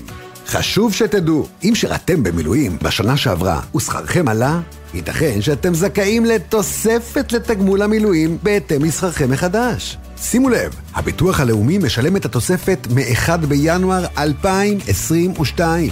לבדיקת זכאות ולהגשת בקשה, היכנסו לאתר. ביטוח לאומי לצדך, ברגעים החשובים של החיים. כמה זה יחס אישי, כפול מרצים מעולים, לחלק לכיתות קטנות, התשובה, 90% השמה בשנה שעברה. עזריאלי, חממה למהנדסי העתיד ולמהנדסות העתיד, מזמינה אתכם ליום הפתוח ב-13 בינואר, כוכבי 9087. ירושלים.